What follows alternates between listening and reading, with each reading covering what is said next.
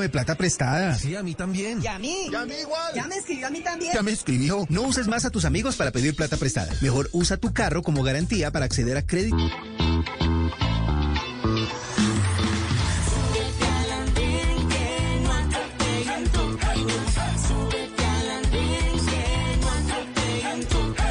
Aquí tú podrás compartir, debatir lo que a ti, que a mí nos pueda interesar. Son muchas voces unidas en una. ¿Quién te viene a callar? Hey, ¿cómo va tu país? ¿Cómo va la economía? ¿Cómo ve la sociedad? Y, hey, ¿qué tú puedes decir? Si te quedas te preguntas solo ven, ven, ven, ven.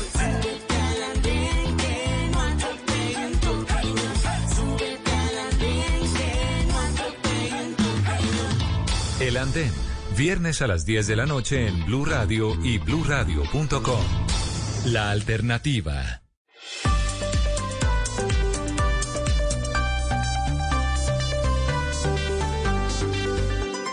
Estás escuchando Blue Radio y bluradio.com. Hay un trancón gigantesco, Felipe, en este momento entrando a Bogotá.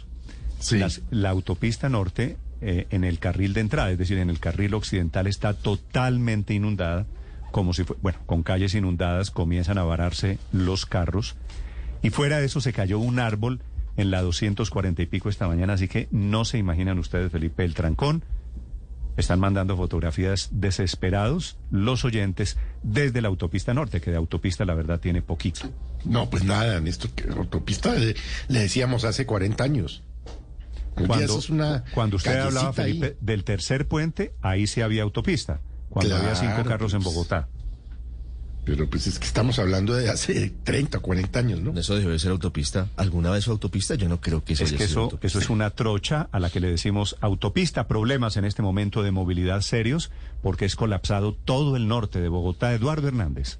Pues Néstor, revisando Waze nos está dando una velocidad promedio de 2 kilómetros por hora en ese tramo entrando a Bogotá.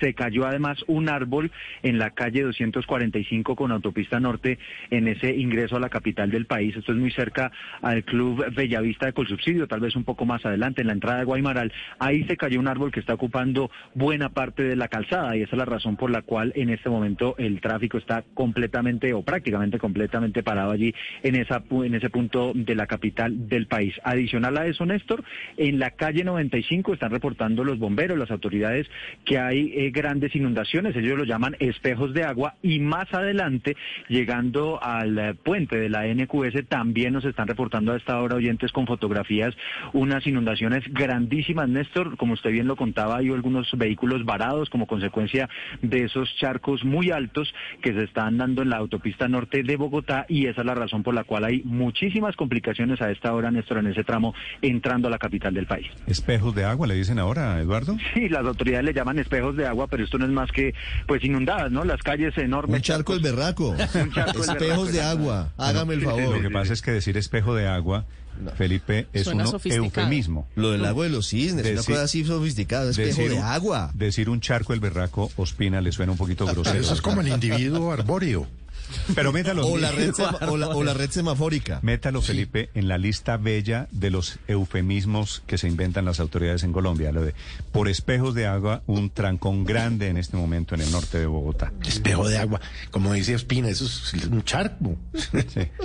El lago de los cisnes, más o menos. No, acompañado pero de una sí, tronera y un es hueco que ya- tremendo. oiga, ya no saben qué más inventarse, ¿no? Qué 8 de la mañana. Felipe, 8 de la mañana, 3 minutos. Le dejo lo de espejos de agua para que usted lo medite y cuando esté en el aguacero de esta tarde, usted pone en su Instagram, Felipe, pone una foto mostrando los espejos de agua. Cuando me meta, cuando me meta a un hueco dentro de un espejo de agua Ah, eso es. y me tira el neumático, entonces ahí yo ya subiré la foto. Bueno, la femenina, ¿se acuerdan de la femenina? Es de lo que hablan los, los los policías. policías. Un masculino reportando sobre los espejos de agua en Bogotá y ahora una femenina que nos va a contar una historia trágica. Esta es en serio, les pido disculpas. Una historia alrededor del asesinato de una niña de 15 años que fue asesinada en Bucaramanga por robarle el teléfono celular. Le pegaron tres puñaladas. Y en este momento hay un plantón en el colegio en donde en el normal superior en donde ella estudiaba en Bucaramanga. Verónica Rincón. Así es, Néstor, un lamentable hecho y por eso se realiza a esa hora ese plantón. La historia ocurrió en la tarde de este jueves cuando Nicole Rodríguez, de 15 años, estudiante del Colegio Normal Superior de Bucaramanga, se dirigía hacia su casa y en el trayecto hay un túnel de paso eh, para llegar a su vivienda. En ese túnel fue abordada por un hombre que en, en tres ocasiones la apuñaló y le ocasionó graves heridas. Fueron eh, puñaladas en el cuello, en la espalda y en el abdomen que eh, le ocasionaron graves heridas y eh, quedó tendida en el suelo. Rápidamente fue trasladada al Hospital Universitario de Santander y se confirmó posteriormente, unas horas después, la muerte eh, de Nicole. Nicole cursaba décimo grado del hombre, aún no se sabe nada y de en la zona donde ella quedó tirada después de este vil ataque por parte de un hombre, quedó el forro de su celular. Se lo robó y huyó eh, del lugar. A esa hora se realiza acá en el sector del Mesón de los Búcaros, que es contiguo al Colegio Normal Superior, ese plantón, donde estudiantes, padres de familia y también familiares de Nicole están rechazando este lamentable hecho de esta joven que pues le quitaron la vida en medio de estos hechos de inseguridad que ocurren constantemente acá en la ciudad. Aquí me encuentro con una mamá de un estudiante aquí del Colegio Normal Superior que está rechazando este caso. Buenos días. Sí, toda la comunidad normalista se encuentra con dolor, puesto que el ataque fue con sevicia, tuvo lesiones en el cuello, en la espalda, o sea, fue un ataque brutal contra un ser humano indefenso que salía a las 3 de la tarde de su plaza, ya que en la institución está implementada la jornada única pero una jornada única que prácticamente es como un ensayo porque no cuenta con las instalaciones adecuadas, con el personal suficiente. Nos ofrecen una, un complemento alimentario, pero que no compensa las necesidades básicas alimenticias de los jóvenes. Muchísimas gracias. Y aquí están con carteles también algunos compañeros eh, de Nicole. A Nicole no murió, a Nicole la mataron y piden justicia. Con eso eh, son los mensajes que hay por parte de eh, eh, estudiantes también y compañeros de Nicole. Muy buenos días. Buenos días. Y bueno, eh, eh, estudió usted con Nicole rechazando este hecho. Pues sí, yo estudiaba con ella eh, desde chiquito. Me parece que era una persona, era una persona muy animada, muy positiva. Y es muy triste que haya pasado eso. ¿Cómo era ella? Era muy alegre, una persona muy positiva. Era una de las personas muy lindas. Y pues sí, eso. Aquí hay otro de los compañeros, eh, pide justicia en este caso. Claramente, se rechaza totalmente ese abuso hacia la vida, esa, esa tentación hacia la integridad de una menor de edad que en su sana, en su, en su sano juicio intentó defenderse de un abuso que pues es totalmente relevante a la hora de, nosotros salir a la calle, o sea, no, no, no, no tenemos por qué vivir con esa inseguridad de que nos tengan que estar mirando de aquí para atrás a cada rato, cada cuadra que pasamos, porque debería haber una seguridad que nos garantice esa, esa integridad de vida que tenemos como derecho y no que violen nuestros derechos al punto en que nos terminen matando por un bien material que ni siquiera sirve para nada, o sea, le están dando más valor a algo que, es, no, que no es nuestra propia vida y eso es totalmente Y, seguridad, gracias eso justamente lo están pidiendo eh, y habían pedido ya desde el pasado eh, mes de enero los padres de familia. Una madre de una pequeña que estudia acá en la Normal Superior, Sandra Milena Pinzón, el pasado 25 de enero había enviado una carta a la alcaldía donde manifestaba los temas de inseguridad en la zona y pedía seguridad para los estudiantes que salen a diferentes horas del colegio. Muy buenos días. Eh, yo envié esa solicitud el 25 de enero, precisamente por un inconveniente de la inseguridad que hay en el puente peatonal y adicional que el paso de las calles es demasiado peligroso. Tuve un intercado con, con un inconveniente que me pasó al cruzar el puente, casi me accidenta un señor que se cruzó el semáforo en rojo, iba con mi hija y tres alumnas más y no me dieron una respuesta satisfactoria a mi petición.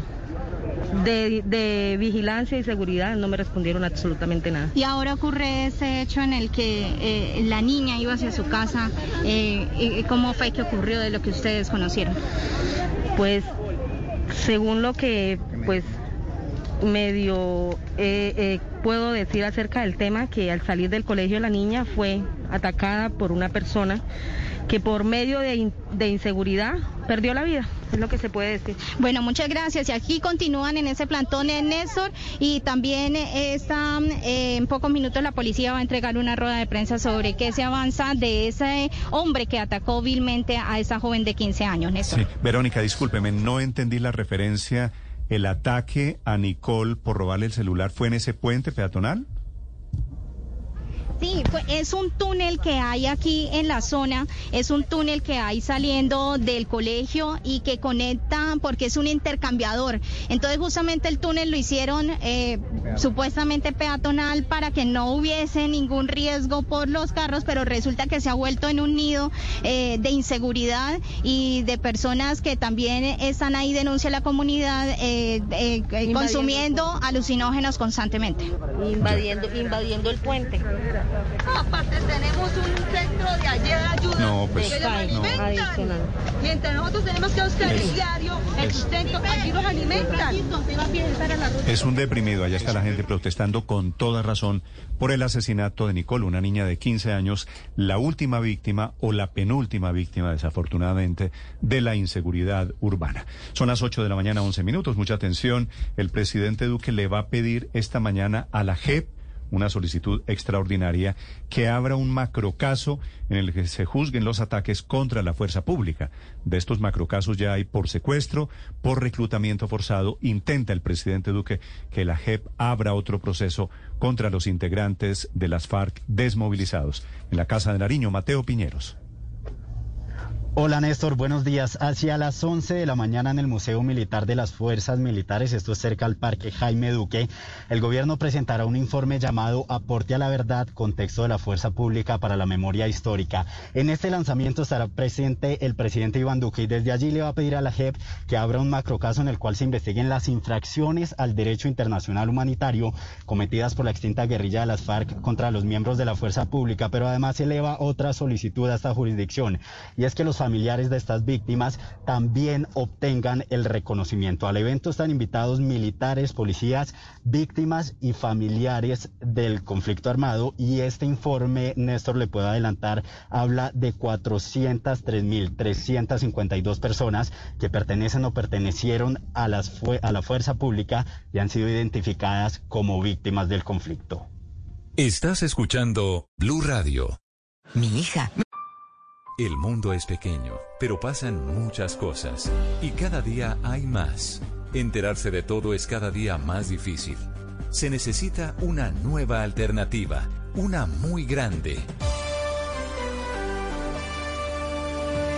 Blue Radio, la nueva alternativa. 89.9 FM en Bogotá y bluradio.com.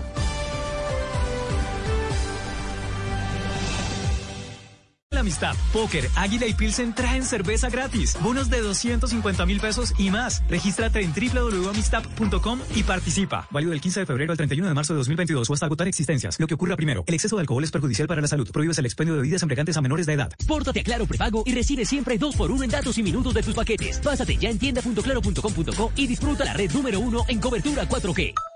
Términos y condiciones en claro.com.co. En el mes de la amistad, póker, águila y pilsen traen cerveza gratis, bonos de 250 mil pesos y más. Regístrate en www.amistad.com y participa. Válido del 15 de febrero al 31 de marzo de 2022 o hasta agotar existencias. Lo que ocurra primero, el exceso de alcohol es perjudicial para la salud. Prohíbes el expendio de bebidas embriagantes a menores de edad. En TQ nos mueve el compromiso con la salud y el bienestar de los colombianos. TQ, totalmente confiable, presenta. Vamos a generar confianza.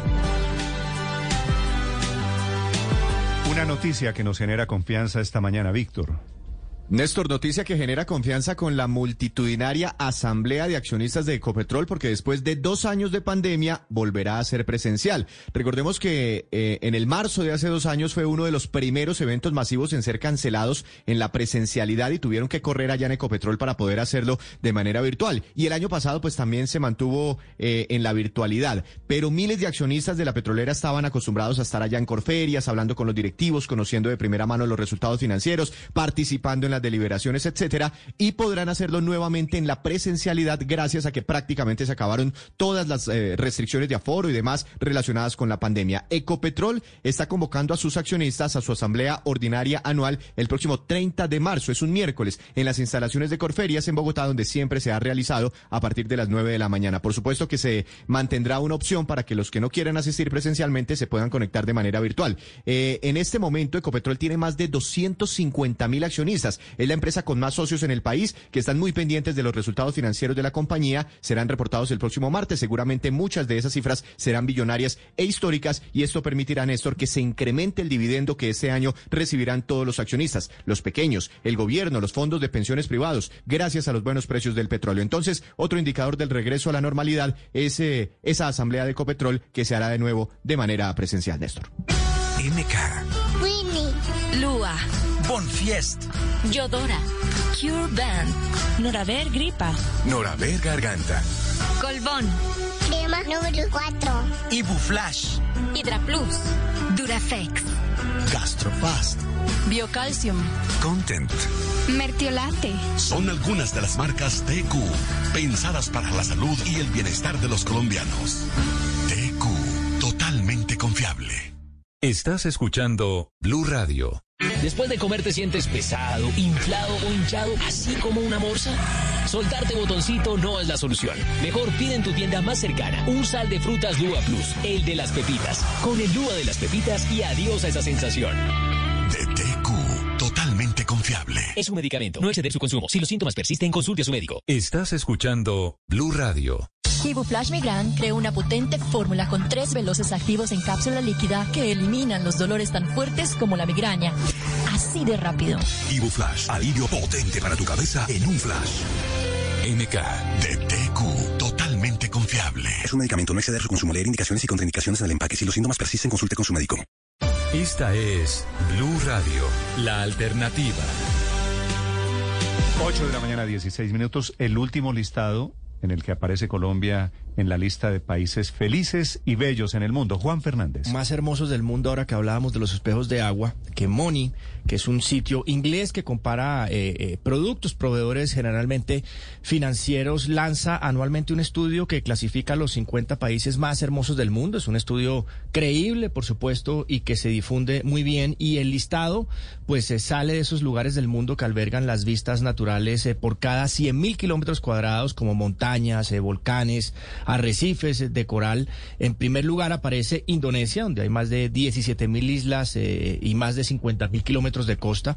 Sumarle eh, también eh, 50 mil kilómetros de arrecifes de coral y varios bosques eh, tropicales. También ahí están sitios como patrimonios mundiales de la UNESCO, ejemplo, el Parque Nacional de Komodo. Segundo lugar está Nueva Zelanda, que alberga también colinas, picos montañosos muy afilados y también volcanes activos. Y en el tercer lugar, eh, eh, que es nuestro tema hoy muy positivo, está Colombia, ocupa ese tercer lugar y al igual que Indonesia y Nueva Zelanda disfruta de una larga costa a lo largo del Caribe. Tiene, eh, dice el informe, un paisaje de Colombia muy variado, desde las montañas de los Andes hasta la selva amazónica, y también una puntuación muy alta por el hecho de que alberga 500 mil kilómetros eh, cuadrados de bosque eh, tropical. Entonces, Néstor, noticias que generan confianza en este tercer lugar de Colombia como uno de los países más hermosos del mundo. Estás escuchando Blue Radio. Seguimos a esta hora de la mañana en Blue Radio. Estamos en Mañanas Blue. En Carulla queremos que te pongas en armonía con la naturaleza. Por eso, lleva a casa las carnes que protegen los bosques y la biodiversidad, identificadas con el sello Modo Mi Planeta. Necesitamos elegir la sostenibilidad por tu planeta, nuestro planeta, mi planeta. Claro, siempre. Quien no ha caído nunca no tiene una idea justa del esfuerzo que hay que hacer para tenerse en pie. Multatuli. Blue Radio. Acompaña a sus clientes, porque en caso de robo de su celular, reportarlo es muy fácil. Podrás hacerlo marcando asterisco 611, opción 4 y 2. Y la buena noticia es que cuando compren su celular podrán asegurarlo por fallas, robos y pérdidas con el seguro Claro App y pagarlo a través de su factura. Con Claro tienes la seguridad de Claro App y estás en la red número uno en experiencia de cobertura 4G. Claro que puedes todo. Conoce términos y condiciones en claro.com.co. ¿Sabías que es muy fácil verificar el puesto de votación para las próximas elecciones al Congreso de la República que se llevarán a cabo el 13 de marzo? Ingresa a registraduría.gov.co. Haz clic en Consulte aquí su lugar de votación. Digita tu número de cédula. Guarda la información del puesto de votación y mesa asignada. Participa y elige. Somos la registraduría del siglo XXI, garantes de la democracia. Esta es Blue Radio, la alternativa. 8 de la mañana, 19 minutos. Atención, Rusia está abriendo por primera vez la posibilidad de un diálogo alrededor del tema Ucrania. El Kremlin dice algunos segundos que están listos para enviar representantes a hablar con el gobierno de Ucrania. Enrique Rodríguez desde Europa. Son palabras que llegan después de que esta mañana el canciller ruso se pronunciase de manera más contundente, diciendo que la única manera que tenía Ucrania de acabar esta situación era que se rindiesen, que entregasen las armas. Sin embargo, el Kremlin, es decir, la presidencia rusa, estaría dispuesta a enviar, como dices, una delegación a Minsk para negociar con Ucrania. Evidentemente no han trascendido ni en qué condiciones ni cuál sería el objeto final de esta negociación, pero evidentemente es el primer gesto de desescalada por parte de Moscú. Veremos si tiene consecuencias claras en el terreno. Mientras tanto, en Ucrania, el presidente Volodymyr Zelensky acaba de pedir a los europeos que tengan experiencia en combate que vayan a luchar a Ucrania, como continuación de su discurso de esta madrugada donde señalaba que su país estaba completamente abandonado a su suerte por la comunidad internacional. Por último, el Ministerio Ucraniano de Defensa acaba de distribuir a lo largo de esta mañana en redes sociales, en sus diversas redes sociales, las instrucciones para que los ciudadanos fabriquen de manera casera o artesanal cócteles Molotov con los que defenderse de la invasión que está ya en curso, Néstor. A propósito de Ucrania, de esto que está sucediendo con Rusia, el gremio de los productores de gas en Colombia, Naturgas, está emitiendo un parte de tranquilidad diciendo que no va a haber, no de momento, efecto en las tarifas de gas, a pesar de lo que sucede en la guerra en Europa. Claro, Néstor, y, y, y sucede porque eh, Colombia puede ser un país inclusive con una autosuficiencia para más de eh, 100 años y resulta porque aquí hay unos eh, yacimientos, inclusive eh, convencionales y no convencionales que están costa afuera, que pueden eh, eh, garantizarla. Aquí en Colombia debe haber unos casi 11 millones de, de hogares que eh, usan gas, a eso sumen las industrias, pues los comercios también, por supuesto, todo lo que sucede con los, con los vehículos y no dependen necesariamente de las importaciones y fíjese que puede ser ahora esa una ventaja, ahora pues que hay una coyuntura que genera una escasez por el tema del conflicto entre Rusia y Ucrania. La doctora Luz Estela Murgas es la presidenta de Naturgas. Doctora Murgas, buenos días. Muy buenos días, Néstor, a usted, a toda la mesa y a la audiencia de Blue Radio. El tema del gas en Colombia, en el mundo, ¿cómo se va a impactar por lo que sucede alrededor de Ucrania? Aquí es importante explicarle a la audiencia que el conflicto geopolítico tiene un trasfondo histórico importante, pero la crisis energética acentuó los incidentes militares y yo creo que puede resumirse en cuatro puntos eh, principales. Lo primero es la alta dependencia europea del gas natural proveniente de Rusia, que se estima que al menos el 40% del gas importado en Europa proviene de ese país. Lo segundo es que hubo incapacidad de las energías renovables, la eólica y la solar, para suplir el 100% de la demanda en Europa.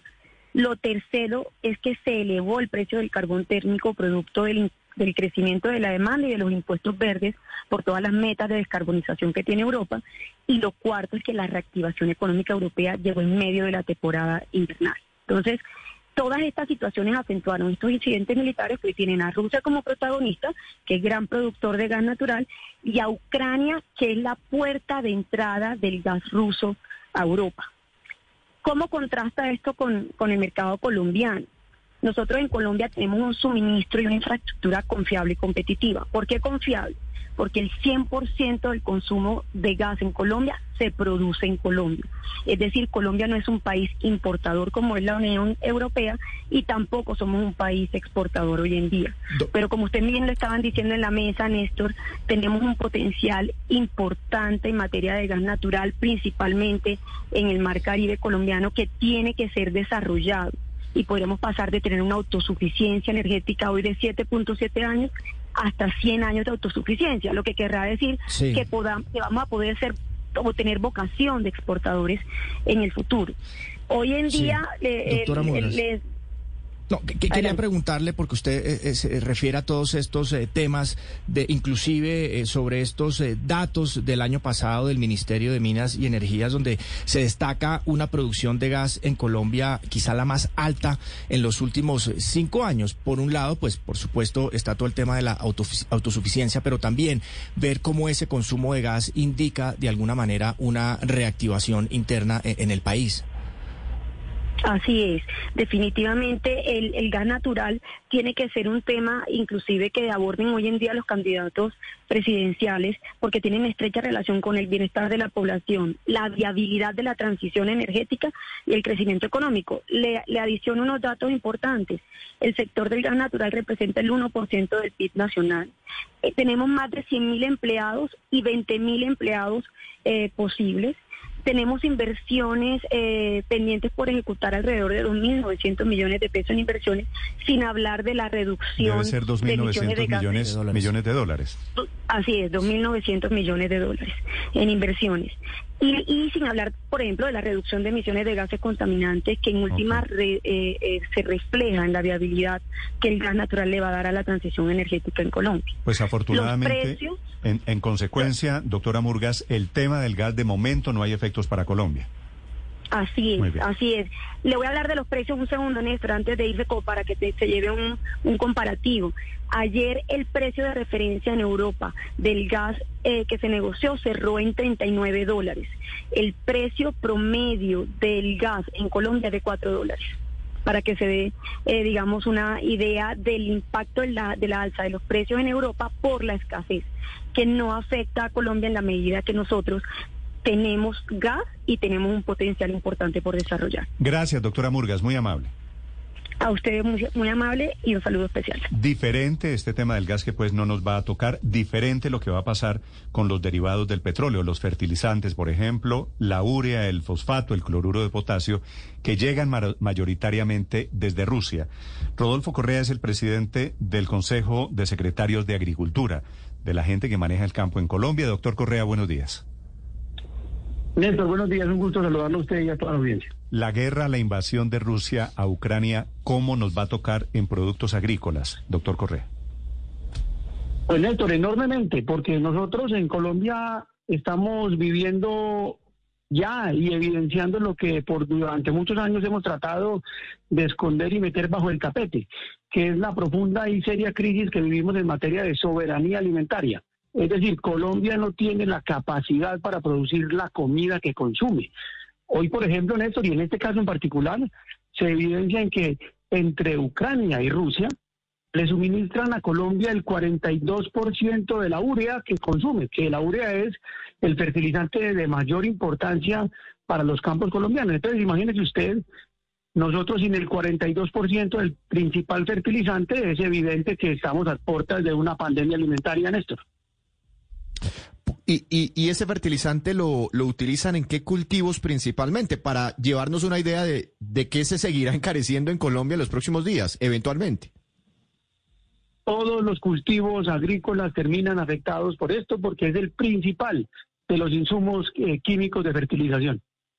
¿La urea es un derivado del petróleo, la que se consume para, como fertil- eh, para, para el producto agrícola como insumo, doctor Correa? Mire, mi estimado Nelson, la urea es una mezcla eh, de tres elementos básicos que son eh, los elementos eh, fundamentales de la nutrición de los suelos, que son el fósforo, el potasio y el nitrógeno.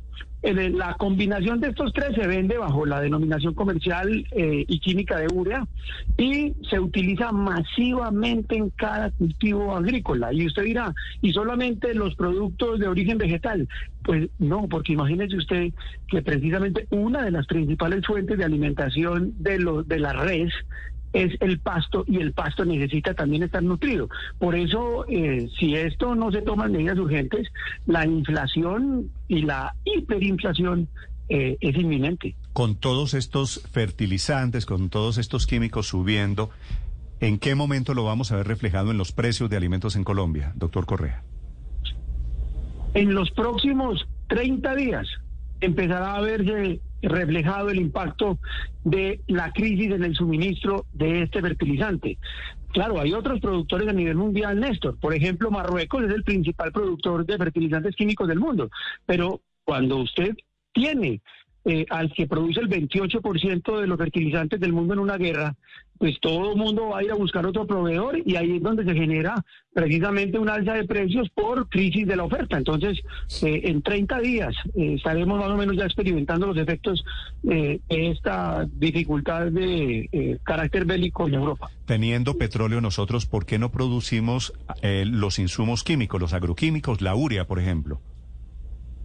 Porque es muy costoso la extracción de los otros tres elementos, eh, Néstor. Es decir, nosotros no tenemos yacimientos de fósforo ni de potasio. Entonces, la extracción al ser tan eh, enormemente costosa dificulta mucho la inversión. Y en Colombia no hay quien invierta en el campo porque, Néstor, es que viene el otro problema. El orden público de este país hace imposible la realización de la actividad agrícola. Nosotros vivimos 60 años en un conflicto armado que dejó el campo en ruinas y ahora, después de haber desmovilizado las FARC, ya estamos dejando que sean el ELN y el CAN del Golfo los que atemoricen a los campesinos para seguirlos sacando de la, de la productividad rural. En esas circunstancias, eh, ve usted que el problema es mucho más integral de lo que nos imaginamos. Doctor Correa, eso pensando en el precio como tal del insumo que se puede disparar, pero ¿qué tanto pesa el costo de los combustibles o el costo del transporte en, en medio de toda la estructura de costos de, de, estos importados, pensando en que tenemos un barril de petróleo ya en 100 dólares, en 100 dólares prácticamente. ¿Eso también puede generar una presión adicional sobre los precios de los alimentos? Claro, es que si por el lado de los fertilizantes llueve, por el, por el lado del transporte de los alimentos no escampa. Eh, como usted lo dice exactamente, con una gasolina que se va a disparar con un eh, precio del eh, barril de petróleo que ya está superando los 100 dólares, pues evidentemente los costos de comercialización, de distribución y de logística en el tema de producción y consumo de alimentos también se van a disparar. Es decir, es urgente que el gobierno nacional adopte medidas. ¿Qué estamos proponiendo nosotros, por ejemplo, desde el Consejo de Secretarios de Agricultura de Colombia? Hombre, por lo menos traten de suspender el IVA y todos los impuestos asociados a la comercialización de los insumos agrícolas. Suspendan el IVA a los alimentos vinculados a la canasta familiar directa o indirectamente, y tenemos que iniciar urgentemente un plan nacional de transición al uso y aprovechamiento de abonos orgánicos. Colombia tiene una gran capacidad productiva de abonos orgánicos, pero no la hemos explorado porque falta un plan nacional de transición. Además que por ahí derecho hacemos lo más importante, que es cuidar el planeta. Bueno, que la guerra en Ucrania lo que nos permite también es de revisar qué es lo que hacemos o qué es lo que no hacemos en Colombia. 8 de la mañana, 31 minutos. Gracias, doctor Correa. Feliz día. Néstor, buen día para usted y para toda la audiencia. Estás escuchando Blue Radio. La vida es muy simple, pero nos empeñamos en hacerla difícil. Confucio. Blue Radio. Esto te interesa. Sí, tú que decidiste emprender a pesar de que te llamaron loco. Ahora decides seguir creciendo con la mejor herramienta de pagos para tu negocio. Tribal. Tarjetas, transferencias, transparencia. Solicítala en tribalcredit.com y obtén 5% de cashback en pagos con tarjeta. Consulta términos y condiciones. Seguimos a esta hora de la mañana en Blue Radio. Estamos en Mañanas Blue. Póker, Águila y Pilsen te traen un año de cerveza gratis, bonos de 250 mil pesos y más. Regístrate en www.amistap.com Llévate un paga 5, lleva 6 y comienza a acumular taps para canjearlos por estos y más premios. Válido hasta el 31 de marzo de 2022 o hasta agotar existencias, lo que ocurra primero. El exceso de alcohol es perjudicial para la salud. Prohíbas el expendio de bebidas embriagantes a menores de edad. En Blue Radio, una cápsula Blue 4.0. De cara al proceso electoral que se llevará a cabo en el primer semestre del próximo año, la Registraduría Nacional del Estado Civil puso en marcha la implementación de herramientas tecnológicas para evitar fraude electoral en los comicios de marzo, mayo y junio del 2022. Estas son la nueva cédula digital, el sistema de biometría y el voto electrónico. Blue 4.0, donde la economía digital y las industrias creativas son una excusa para conversar. ¿Sabías que es muy fácil verificar el puesto de votación para las próximas elecciones al Congreso de la República que se llevarán a cabo el 13 de marzo? Ingresa a registraduría.gov.co. Haz clic en Consulte aquí su lugar de votación. Digita tu número de cédula. Guarda la información del puesto de votación y mesa asignada. Participa y elige. Somos la registraduría del siglo XXI, garantes de la democracia. Seguimos a esta hora de la mañana en Blue Radio. Estamos en Mañanas Blue. En Carulla queremos que te pongas en armonía con la naturaleza. Por eso, lleva a casa las carnes que protegen los bosques y la biodiversidad, identificadas con el sello Modo Mi Planeta. Necesitamos elegir la sostenibilidad por tu planeta, nuestro planeta, mi planeta. Esta es Blue Radio, la alternativa. Ahora 8 de la mañana 34 minutos, el gobierno de los Estados Unidos le está agradeciendo hoy a Colombia el apoyo a los aliados y la condena de Rusia, que fue lo que hizo el presidente Duque en las últimas 24 horas, condenando la invasión de Rusia contra Bueno, Ucrania. ahí está, digamos que el mundo se empieza a dividir en apoyos. No, pero no podía ser de otra No manera. puede ser de otra manera. La posición de Por Colombia, supuesto. obviamente, alineados con estamos, Estados Unidos. Estamos en la órbita de la potencia de este lado del mundo que es Estados Unidos. 834 desde Washington, Ricardo. Eh, Néstor, con buenos días y lo ha hecho a través de la subsecretaria de Estado Wendy Sherman, que dijo que habló con la vicepresidenta y ministra de Relaciones, eh, la doctora Marta Lucía Ramírez, sobre este ataque premeditado y dijo que le agradecía elogiando al gobierno de Colombia por su condena de estas acciones de Rusia, incluyendo el fuerte rechazo público que hizo el presidente Duque en un video que se volvió viral alrededor del planeta sobre su posición y esta agresión injustificada en violación del derecho internacional. A propósito de reclamos, el llamado vuelve a ser el mismo del secretario general de la ONU, Antonio Guterres, dijo que está mal lo que está haciendo Rusia y volvía a emplear el mismo llamado inaceptable y le dice que regresen las tropas, algo que no va a pasar, pero dejó sentada de nuevo esta voz que aparece insulsa para algunos, pero es la voz del secretario de la ONU. It is wrong. It is Charter. It is. Si está mal, va en contra de la carta, es inaceptable, pero no es irreversible. Repito mi llamado, dice de anoche al presidente Putin, detenga la operación militar y traiga las tropas de regreso a Rusia. A propósito, a las 3 y 30 de esta tarde, eh, Néstor se reúne de nuevo en lo que es el Consejo de Seguridad de la ONU para firmar una unánime respuesta condenatoria a esta agresión. El Consejo, reitero, a las 3 de la tarde en esta nueva reunión. Ha dicho los Estados Unidos que están ya listos, dispuestos a recibir, dado el caso hipotético, a los refugiados que fuera necesario, a través de la secretaria de prensa de la Casa Blanca, Jem.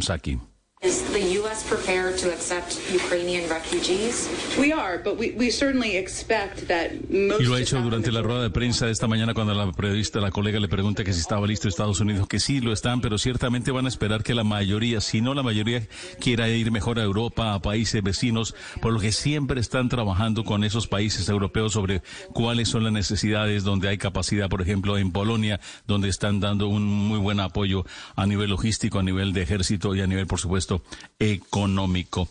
Esta mañana todavía hay ecos de las decenas y decenas de ucranianos increíbles han llegado a rodear la Casa Blanca, a decir que fue un poco tardío, pero que hagan algo para ayudar a su pueblo. Esa es la historia de este hombre que llegó desde Pensilvania aquí a frente de la Casa Blanca, Néstor. Gracias, Ricardo. 8 de la mañana, 37 minutos. Esta mañana le están quitando otro castigo, uno más para Rusia. Le están quitando el premio de Fórmula 1, Ricardo, también a los rusos. Ya le habían quitado la final de la Champions League, ¿no? Exactamente, era el 25 de septiembre el Gran Premio de Fórmula 1 eh, de Sochi, una de las carreras más importantes e impactantes eh, del calendario internacional. Ha dicho la Fórmula 1 en su comunicado eh, que la gran carpa de la F1 eh, recorre el planeta o los mundos donde acompañan para unir pueblos y que ante las circunstancias, eh, lamentablemente, eh, Rusia no es el escenario para poder competir este año en esta competencia. Toda clase de sanciones se están anunciando esta mañana desde Europa contra Rusia. Silvia Carrasco. Sí, Néstor, eh, la, eh, acaba de anunciar la Unión Europea que incluye al presidente Vladimir Putin, pero también a su ministro de Exteriores, Sergei Lavrov, en su lista negra de dirigentes sancionados por su responsabilidad en el ataque militar, eh, dice la Unión Europea, injustificado y no provocado de Rusia contra Ucrania. La decisión se ha adoptado durante la cumbre de jefes de Estado y de Gobierno que ha incluido esta que, que, ha concluido esta madrugada en Bruselas. Esa es una decisión importante que toma la Unión Europea porque se congelan todos sus bienes eh, y no pueden eh, no pueden eh, recuperar sus capitales, sus activos que tienen en ninguna eh, institución europea. Esa es la sanción que le han impuesto primera vez a Vladimir Putin y a Sergei Lavrov. Y se espera dentro de pocos minutos, Néstor, que comience también la reunión de la OTAN, esa reunión extraordinaria que citó, citó Jens Stoltenberg de todos los mandatarios de la OTAN, de los miembros integrantes de la OTAN que se van a reunir a través de una conferencia online para tomar decisiones sobre lo que está ocurriendo allí en Ucrania. Y fíjate que hay, ha salido una voz muy crítica con la OTAN. Es la del presidente turco Recep Tayyip Erdogan. Escuchémoslo.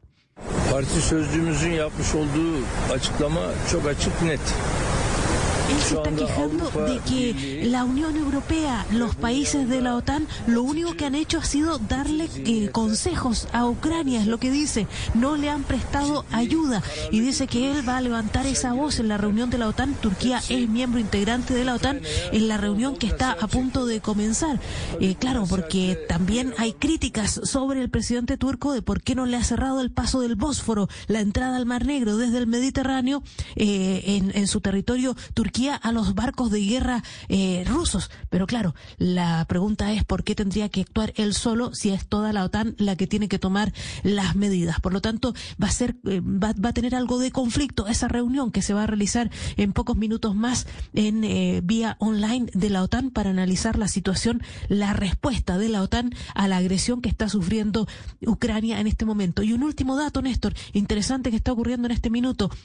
El primer ministro de eh, Polonia ha dicho que están abiertas las fronteras para todos los refugiados que quieran llegar desde eh, Ucrania. No necesitan tener eh, carnet de identidad o pasaporte válido, no necesitan tener test de COVID, pueden entrar con sus animales. Se ha dicho que las puertas están abiertas y que están esperando en los próximos días recibir entre un millón y cuatro millones de personas, Néstor. Estás escuchando Blue Radio. Cuando creíamos que teníamos todas las respuestas, de pronto cambiaron todas las preguntas. Mario Benedetti, Blue Radio, la nueva alternativa. Esto te interesa. Sí, tú que decidiste emprender a pesar de que te llamaron loco. Ahora decides seguir creciendo con la mejor herramienta de pagos para tu negocio. Tribal, tarjetas, transferencias, transparencia. Solicítala en tribalcredit.com y obtén 5% de cashback en pagos con tarjeta. Consulta términos y condiciones. Esta es Blue Radio, la alternativa. 8 de la mañana, 41 minutos. En segundos, Felipe, el senador Jorge Enrique Robledo, que publica anoche el comunicado de una, ¿cómo le decimos? Nueva piedra en el zapato que surge en la alianza, en la coalición Centro Esperanza, que se está dinamitando de a poquito, pero constantemente.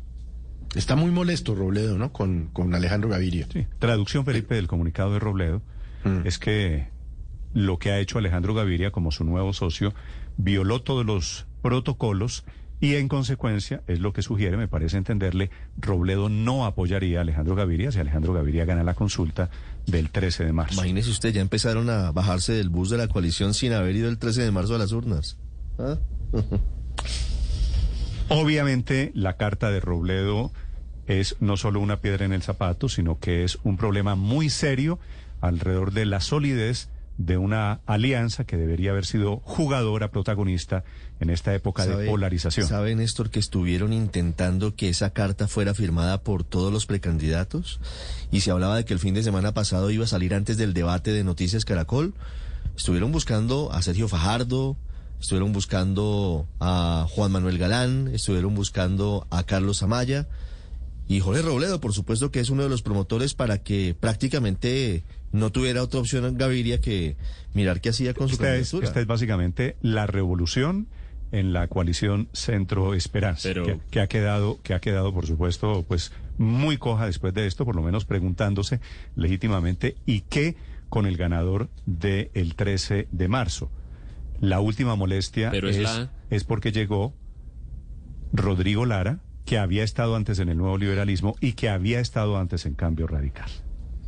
Pero eso es la protocolización, Néstor, de lo que ya se sabía. Es decir, mm, si Jorge Enrique Robledo quiere dejar escrito en papel que él no piensa apoyar a Alejandro Gaviria si Alejandro Gaviria pasa la, la coalición, pasa a primera vuelta, yo, por ejemplo, jamás tuve la expectativa de que Jorge Enrique Robledo y para tal efecto muchos otros de los de los integrantes de la coalición de la esperanza fueran a mover un dedo por Alejandro Gaviria si si él llega a ser elegido en esa consulta. Es evidente la molestia de muchos con con Alejandro Gaviria y con la manera que hace su campaña, de modo que yo esto lo veo como la ya la protocolización en papel de lo que ya se sabía y y si es que Alejandro Gaviria llegar a ser elegido el ganador de esa consulta, creo que la realidad que le toca enfrentar es que su campaña le va a tocar hacerla más o menos solo.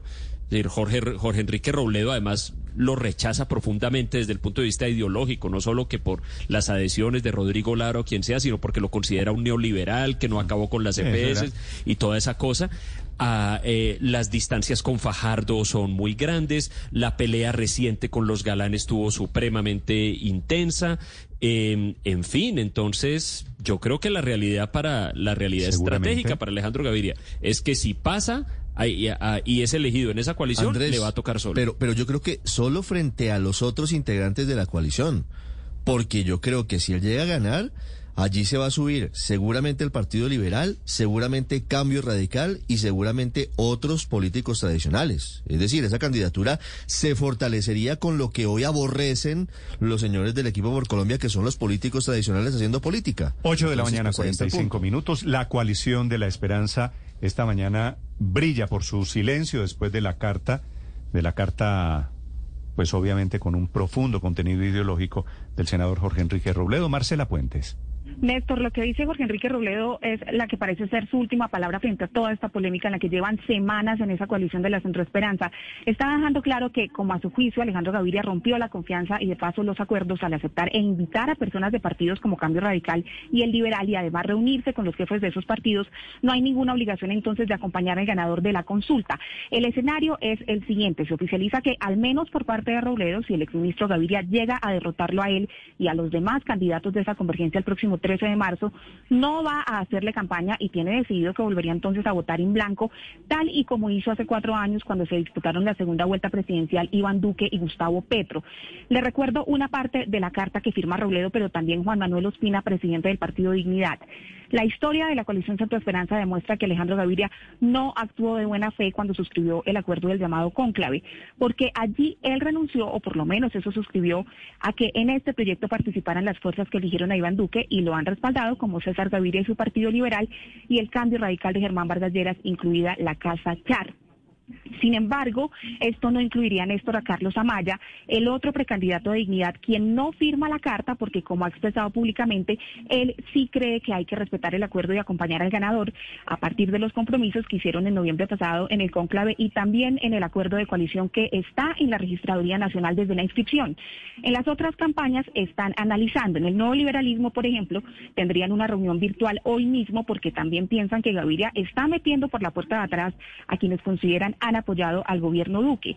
Allí tienen además una molestia adicional y es el malestar que se ha profundizado por la llegada de Rodrigo Lara a la campaña de Gaviria, un hecho que muchos han interpretado como una ofensa y una provocación por parte del exministro después de las muy marcadas diferencias que tuvieron los hermanos Galán con Lara en medio de la definición del candidato presidencial de ese partido. No se descarta un pronunciamiento en las próximas horas en esa misma línea de Robledo. Lo que sí está descartado es cualquier intento de reunión de toda la coalición porque no se pueden ni ver y de hecho la tensión está en tal punto que desde hace días cancelaron los eventos de la agenda conjunta que habían construido. Finalmente, en la campaña de la discordia, la de Alejandro Gaviria dicen que están tranquilos, que avanzan en el trabajo político y el análisis que hacen es que esta es una reacción anticipada porque dicen está tomando fuerza esa candidatura y crece la probabilidad de que gane Alejandro Gaviria, lo cual entonces sería una ofensa para el candidato Jorge Enrique Robledo Y esta sería entonces una expresión de su malestar con esa posibilidad de que Gaviria gane la consulta. Marcela, gracias. La acusación del doctor Robledo no es pequeña, es que Alejandro Gaviria rompió los acuerdos de la coalición. Senador Robledo, buenos días. Néstor, muy buenos días. Muchas gracias por su llamada. Un saludo a sus oyentes. Gracias a usted, doctor Robledo, por atendernos. Esto en plata blanca, este mensaje suyo contra Alejandro Gaviria, quiere decir, si hipotéticamente Alejandro Gaviria gana en la consulta del 13 de marzo, ¿usted no lo va a apoyar, doctor Robledo? Sí, pero lo primero sería es que tengo muchas más posibilidades de ganar yo que Alejandro Gaviria. Entonces esto también lo que quiere decir es que está relevado el doctor Alejandro Gaviria de respaldarme. No quiero su respaldo, no quiero trabajar con él. Entonces que quede claro que esto es una, esto, esto incluye una, una, una decisión que es de una decisión una implicación que es de doble vía. Y si en el hipotético y remotísimo caso de que él ganara, pues yo estoy relevado de cualquier acuerdo con él. Es que es que rompió los acuerdos rompió la confianza. Entonces no quiero hacer parte de su proyecto político. Él es otro proyecto político que busque sus relaciones que tanto desea con César Gaviria y su Partido Liberal y Germán Vargas y, Cambio Radical. Y entonces allá él quedará muy cómodo y yo quedaré también muy cómodo. Pero permítame además preciso una cosa. Esto no, no me pone en ninguna contradicción para efectos de cumplir los acuerdos con Sergio Fajardo, con Carlos Amaya y con, con Juan Manuel Ganal. En cualquier circunstancia que ese sea el resultado yo cumpliré los acuerdos. Y si lo que dicen las cifras es que debo votar por alguno de ellos, allí estaré cargando el maletín, como se dice, con todo entusiasmo, porque yo soy un hombre de palabra. Esto, soy un hombre de palabra y cumplo los acuerdos y esa es la, la situación. Explíqueme una cosa. Yo sabía que a usted no le gustaba Alejandro Gaviria. Es posible, lo había dicho desde el primer día, que eso era, pues estaba pegado con babas. ¿Para qué lo aceptaron en la coalición si todos sabíamos que esto era lo que iba necesariamente a pasar? No, no, no es así, Néstor, me, me, me, excusa, pero esa, esa no es la conclusión. Miren, yo cuento un poquito la historia y ojalá la pueda contar completa y haré esfuerzos porque sea muy breve. la coalición de la esperanza, antes de ser Centro Esperanza, o sea, antes de Alejandro Gaviria, la constituimos con eh, eh, Juan Fernando Cristo, Humberto de la Calle, Juan Manuel Galán, Sergio Fajardo, después Carlos Amaya, Jorge Enrique Robledo. Y fue línea roja desde el primer día que en este proyecto no cabían quienes, las organizaciones políticas que habían respaldado la candidatura o que habían elegido mejor a Iván Duque y lo estaban respaldando en su gobierno. Esa fue la línea roja. Aparece la candidatura de, Sergio, de, Alejandro Gaviria y desde el principio dejó claro que en su proyecto era un proyecto con César Gaviria y el Partido Liberal y que incluso ahí cabía también el Centro Democrático. Eso lo, perdón, perdón, el Centro Democrático no, cambio radical. Y eso quedó perfectamente claro. Nos pidió una reunión o nosotros se la ofrecimos y nos sentamos a conversar con Alejandro Gaviria y en esa reunión nos dejó perfectamente claro que él no se imaginaba poder vencer sin ese tipo de respaldos y que no se podía gobernar sin ellos. Le dijimos, hombre, no hay acuerdo, Alejandro, esto no puede ser. Unas semanas después, él aparece en las noticias diciendo que rompió su relación con, eh, con César Gaviria y después de eso se hace el acuerdo y el acuerdo es explícito en señalar el punto de vista nuestro, o sea, la idea que él nos transmite a nosotros es que había cambiado su posición en este aspecto, que era un aspecto medular. Bueno, y el desarrollo de los hechos, que son muchos, dicen que no cambió su punto de vista, que nos quiere ganar con, las, con los votos de, de, de, esos sectores que nosotros no compartimos. Hizo acuerdos que nosotros rechazamos hace algunas semanas. El lunes vuelve y sale a los medios y dice, es que si yo no me uno con César Gaviria, otros se unen con él, cosa que es falso. Aquí nadie en esta coalición está proponiendo aliarse con, con César Gaviria. Entonces, ante eso hechos se llenó la copa, pero ojo, lo aceptamos porque cambió sus puntos de vista y ahora se da el rompimiento porque los volvió a cambiar, regresó a su posición original, o sea que ese es, ese es, el hecho. Entonces sí fue razonable haberlo recibido, pero por supuesto que lo razonable ahora es terminar con ese acuerdo. Yo quisiera entender, y esta ha sido una discusión de los últimos meses, ¿cuál es el halo de superioridad moral que tienen ustedes frente al asunto de los pactos con políticos. Y se lo pregunto con respeto y le doy ejemplos. Ejemplos. Juan Fernando Cristo fue uno de los principales escuderos de un presidente que fue elegido con dineros del narcotráfico como Ernesto Samper y es el jefe de la coalición de la esperanza, ¿no? Usted estuvo en Tarima con Samuel Moreno y lo llevó a la alcaldía de Bogotá. Entonces, ¿por qué los apoyos políticos que recibe Alejandro Gaviria le parecen malos y usted está con gente que ha tenido muchísimos cuestionamientos en su vida política? Yo les pido el favor de que me escuchen con atención lo que estoy diciendo, porque yo no he planteado ni nada de superioridad ética. Esa es una frase de ustedes, que no tiene nada que ver con lo que yo estoy diciendo. Yo dije y soy preciso. Dijimos que no caben en este proyecto ni los que eligieron a Duque ni los partidos que respaldan a Duque. Ese es el punto. Y además también hay problemas éticos. Claro, yo corruptos no quiero a mi lado, pero el problema central de este asunto es un tema político, político, de hoy, no de, de hoy de hoy. Y si podemos estar unidos quienes estamos unidos es porque aquí ha habido cambios en las posiciones. Juan Fernando Cristo rompió con el Partido Liberal de César Gaviria. Juan Manuel Galán rompió con el Partido Liberal de César Gaviria. Pero, doctor Humberto de la calle Juan Fernando Cristo, no, pero yo Juan Fernando mire, Cristo no, no, yo fue le voy a pedir, escudero de le voy a Ernesto pedir, le Samper, voy a doctor- pedir un favor, le voy a pedir un favor, le voy a pedir un favor, o me respetan mis tiempos de explicación, claro. o la entrevista no puede Es- ser. es una interpelación que le estoy haciendo, doctor No, no, no, no, no, eh, Juan no, Fernando no doy Cristo rompió- interpelaciones. no- ah, ¿no me doy interpelaciones? no le doy interpelaciones, así es. ¿Y por qué no me Ustedes me invitan a su programa y todo porque ese es mi punto de vista. Bueno, pero si me deben dejar hablar, no, es una charla no, bueno, por eso es no, no, no es tranquila la charla. Si me interrumpe, Juan siempre Fernando me pasa Cristo con Blue El único medio en que me interrumpen se llama. Blue. Yo les pido, yo les pido que me respeten mi tiempo de intervención. No, Dígame lo que- quiera, sí. pero me respeta mi tiempo de intervención. Me da puedo- pena, pero ¿puedo siempre me pasa lo mismo con usted. ¿Puedo Pues si no me deja hablar, entonces no hay comunicación pero es que hacer. Se lo digo. Pero me la hace cuando termine. O sea, cuando yo termine, usted dice lo que quiera. Me da pena, señor periodista. Bueno, sí, señor. Esa Señor- tiene que ser la senador, yo no senador, veo, yo no veo, yo no senador. veo que en Blue a otros entrevistados los interrumpan cuando hablan. A les todos, pido el favor porque que es que es una charla, como No, si estuviéramos en la sala no, de la casa, pero estoy- adela- no, no adelante, estamos en la senador. sala de su casa. no Adelante, estamos en la senador. sala de su casa. Adelante, senador, Entonces le siga con su alocución. pero, pero dígame lo que quiere decir, dígame. Dígame lo que quiere decir. Sí, bueno, muchas gracias por permitir la interpelación, Sí. senador.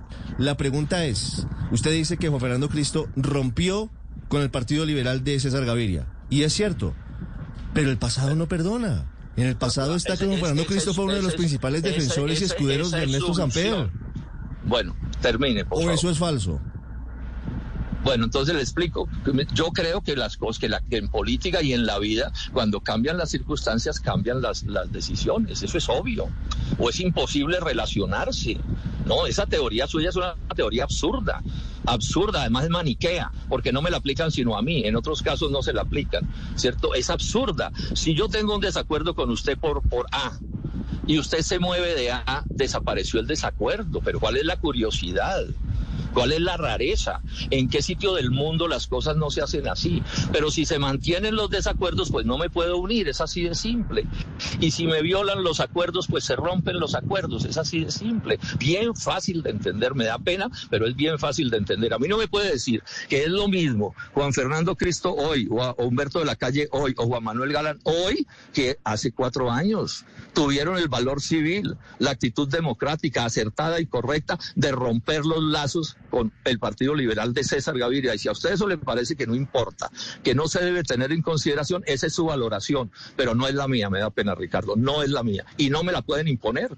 Porque yo hago política con mis criterios. No, no, no. y estos criterios se los defiende uno en cualquier parte del mundo, se los defiende. No, para, Esa para es la eso, realidad. Sabe, doctor Robledo, en que una cosa tiene usted razón. La política es para eso, es para interpretar de manera diferente los hechos. Cada uno tiene una claro. tiene una su propia interpretación. María Se- Camila, la última para el senador. Senador Robledo, ¿por qué si esto es así como usted le está interpretando, pareciera que está usted solo? Digo, esta carta la firma usted solo, no está allí la firma del señor Fajardo, no está la firma del señor Amaya y tampoco la de Galán.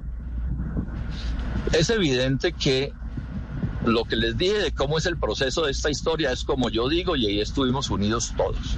Es Pero evidente que hubo un carta, la rechazo. carta la firma pero usted ¿por qué solo. no me permiten terminar lo que digo? La- No, les ¿No ayudo. creen que lo civilizado es que no creen que lo civilizado es permitir que se expresen las ideas?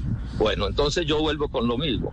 Si ustedes miran el, el incidente eh, que, conclu- que terminó en la, en la, en la, en el retiro de la coalición de, de Ingrid Betancourt, es clarísimo que repudiamos unánimemente las decisiones que en ese momento tomó Alejandro Gaviria. Y es evidente que pedimos otra declaración dejando claro que eso no podía ser así.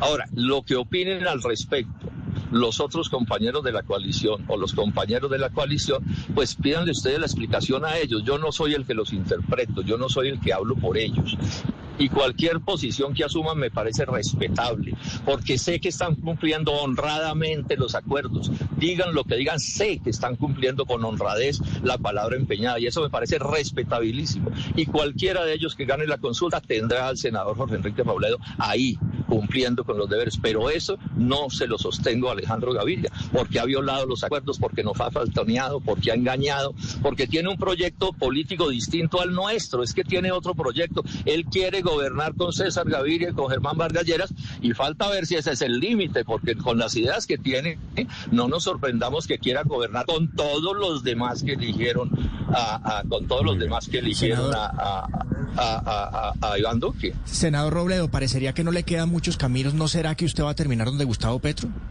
No, tampoco, pero ¿por qué hagan esa conclusión? Nunca, no he dicho eso. El voto en blanco, el voto en blanco, el voto en blanco, el voto en blanco es una opción que la apliqué en, en, el 2018 y que puedo volver a aplicar, ¿no? Mm. No, no, no, hay que enredar las cosas, las cosas están perfectamente claras. Le quiero Lo hacer que una estoy pregunta diciendo final. es que con Alejandro Gaviria no tengo ninguna relación política porque nos faltoneó, violó la palabra empeñada, los acuerdos firmados y con gente así uno no se debe unir ni puede gobernar. Le hago una pregunta final que en realidad es de un oyente, creo que lo está tagueando a usted en redes sociales, que dice que en algún momento votó por Uribe.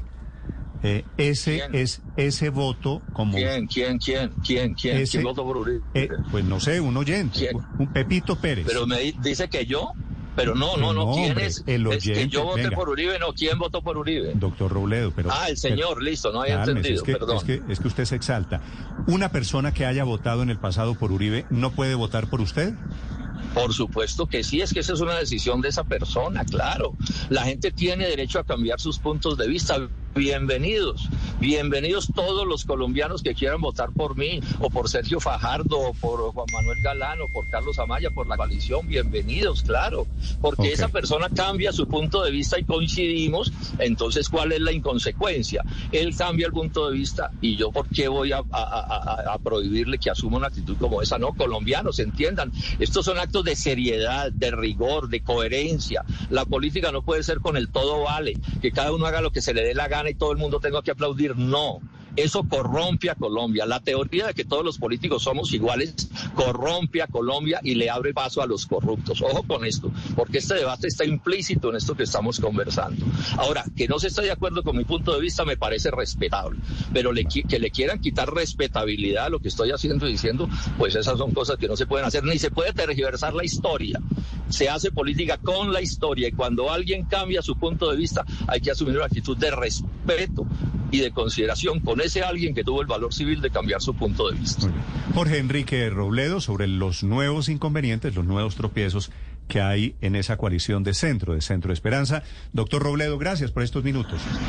A ustedes muchísimas gracias y un saludo a sus oyentes. Estamos, Felipe, a dos semanas de las elecciones. Este es el último problema en la coalición Centro Esperanza. Furioso, ¿no? Yo, yo de golpe me voy a animar a escribir un libro sobre por qué el fracaso de la coalición Centro Esperanza. Entre otras cosas, porque ¿qué tiene de Centro Robledo? Felipe, Pues, pa- sa- pa sa- empezar por ahí, sabe ¿cuál es el centro de Robledo? Sabe que es una lástima que este no es el fracaso de una coalición. Este es el fracaso de una idea y es que en Colombia podía haber centro. Esto es lo que está demostrando Felipe. O sea, imagínese, este es el centro. Esto es, estos son los que no estaban en los extremos. Estos son los que no iban a pelear. La coalición del centro, así se vendieron. ¿Sabe por qué Felipe nació una coalición de centro? Porque lo único que tienen, lo único que tienen en común es que no son uribistas y no son petristas. Y entonces decidieron bautizarle a eso prosaicamente, lo- eso no es centro, Felipe. El centro No. se define con unos criterios un poquito diferentes, un poquito más de fondos. Entonces, si usted no es uribista, si no es petrista, está en el centro, carreta. Aquí no se pudieron poner de acuerdo en ninguna idea. Robledo con fulanito, Ingrid con fulanito, Fajardo con fulanito.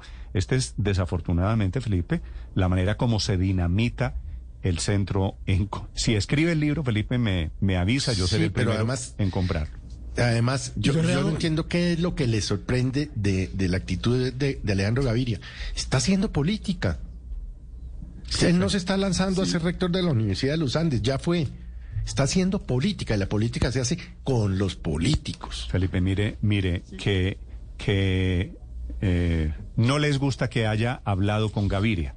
Dirige la coalición del centro, Juan Fernando Cristo, que me parece que es perfectamente respetable. Estuvo en el Partido Liberal, fue dirigente del Partido Liberal. Que no les gusta que haya hablado con Germán Vargas. El hermano de Juan Manuel Galán fue presidente de Cambio Radical. Sí, hasta hace unos años era de Cambio Radical. Es decir, aquí Felipe, pues uno pensó que había unas identidades, unas cosas en común. Y está bien, no tengo nada contra el pasado de ellos. Lo que pasa es que es difícil juzgar el pasado de unos y el de otros no. Porque este me simpatiza, porque este sí, porque este no.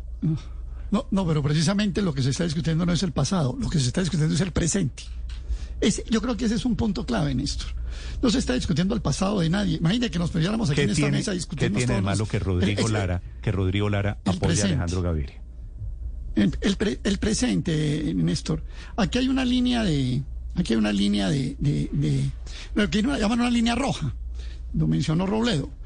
No se admite en la coalición de la esperanza a políticos que en el presente, en la actualidad, en el, en el, presente gobierno hayan apoyado al presidente Duque en sus proyectos, en sus ideas y en su elección.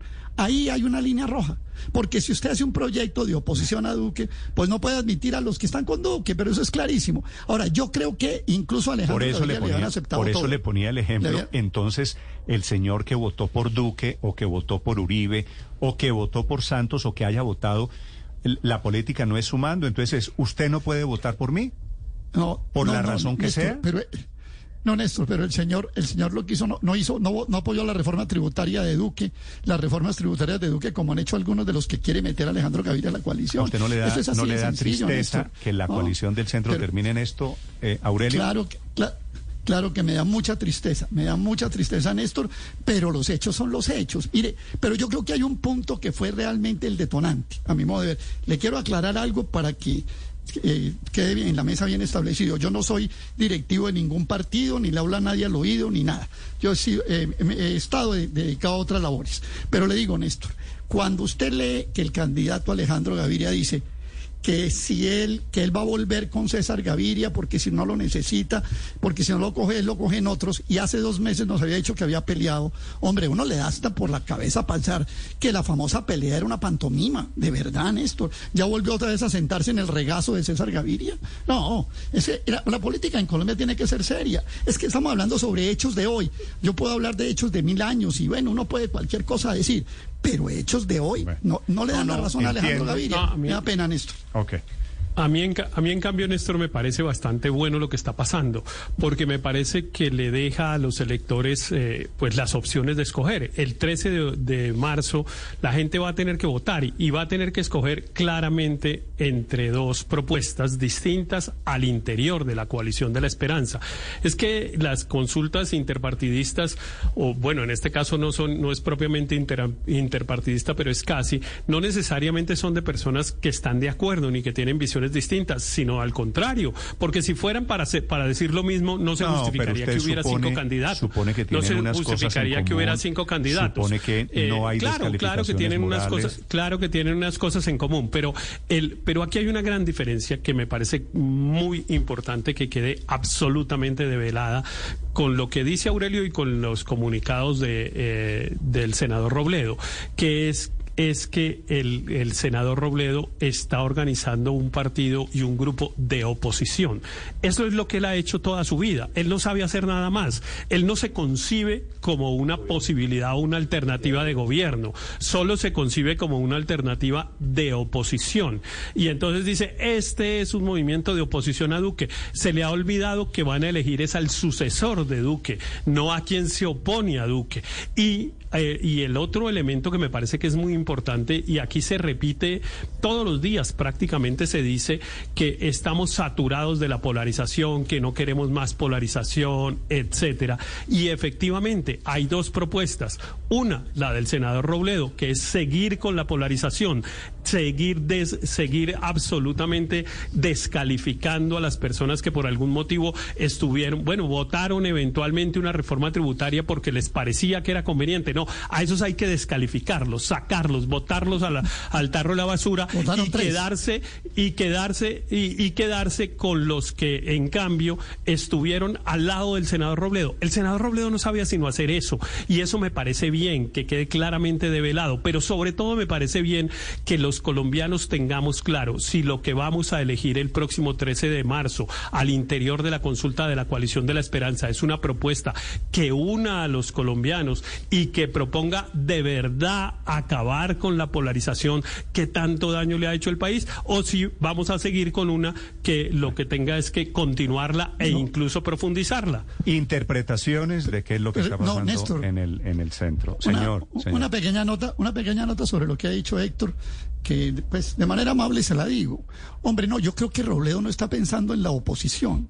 Está pensando es en lo contrario, en ser gobierno. Lo que pasa es que Robledo no quiere ser gobierno con César Gaviria. ¿O qué le puede usted presentar a los colombianos con el padre de la apertura económica? Vea, aquí está mi nuevo socio político. No, hombre, es, es, es contrario. Ah, pero Héctor, se no da es porque no sepa hacer. se da claro, cuenta- claro, se porque cuenta- no podemos ser yo- gobierno con César yo Gaviria. Aurelio, la última, la primera entrevista que le hice a Robledo después de que entró Alejandro Gaviria era esto, pero es que Alejandro Gaviria piensa lo contrario en, en economía de lo que piensa Robledo.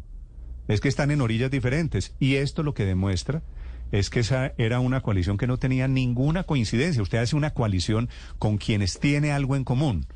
No con, Sí, quienes se, no usted, con- no con quienes se odian, que es lo que... Pero, que es lo pero que fíjese usted que Néstor. Es que no se aguanta. Que cuando se le. Se desprecia. Cuando se le decía. Fíjese usted, Néstor, que cuando le decían a Alejandro, le decíamos a Alejandro Gaviria aquí en Blue, oiga, pero tal, sena- no, es que se me lo encontré en un restaurante, pero tal otro, no es que se tuvo un cáncer conmigo la señora, tal otro, no es que yo tuve un proyecto con él en la Universidad de los Andes. Y yo me acuerdo de mi abuelo que decía, el bobo no es el que las dice, sino el que las cree.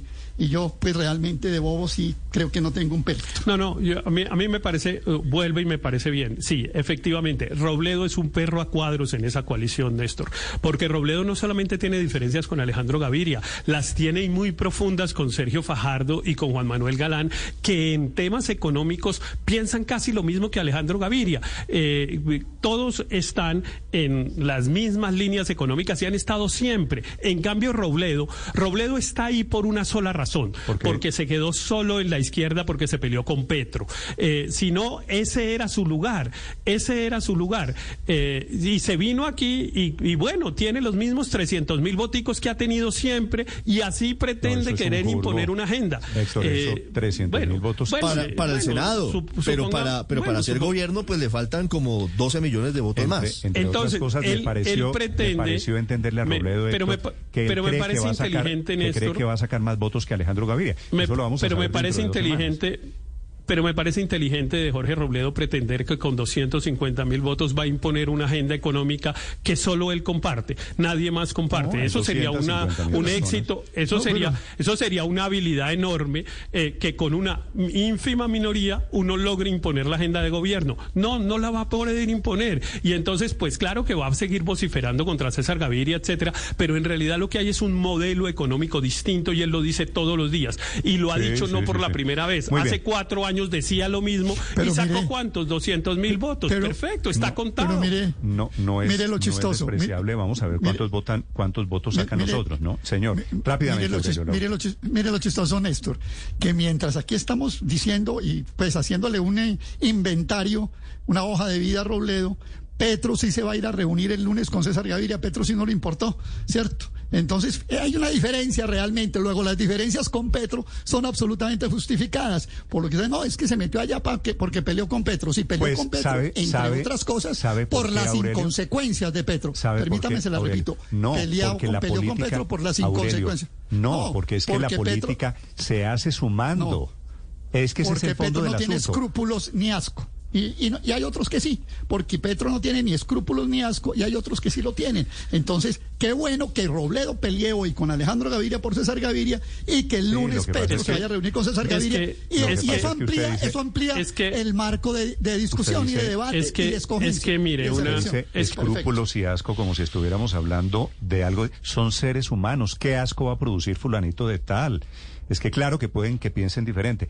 O sea, oiga eso de, de Petro no tiene ni escrúpulos ni asco. O sea, me da asco. Ese es, esa es la coalición del centro. Ese es un buen resumen. Pero- Aurelio. pero la- ese es el centro. Me da asco sentarme a hablar con Pero, quien con quien piensa Pero es que, diferente. ¿pero en qué quedamos? ¿En mano de los extremos o qué? Pero es que además- Después de escuchar esto, a mí lo que me queda es un cierto miedo frente a lo que a, a a lo Este- político. estamos ¿Por estamos dónde llegando, estamos? ¿En los estamos extremos? llegando a los niveles de fundamentalismo Es político que, realmente pero no es pero no pero no estamos lleva- no estamos llegando Ricardo en ese punto ha estado Robledo desde cuando hace política que es desde los años 70 lleva 50 años diciendo y haciendo lo mismo y en el mismo dog- y en el mismo dogmatismo y claro que por eso nunca ha sido gobierno porque no logra entender que si alguien quiere hacer una transformación profunda tiene que hacer acuerdos con sectores políticos distintos la Constitución de 1991 por ejemplo hizo un acuerdo que incluyó a Álvaro Gómez, que era la derecha de la derecha, y el M19, que se acababa de desmovilizar y era un movimiento de izquierda.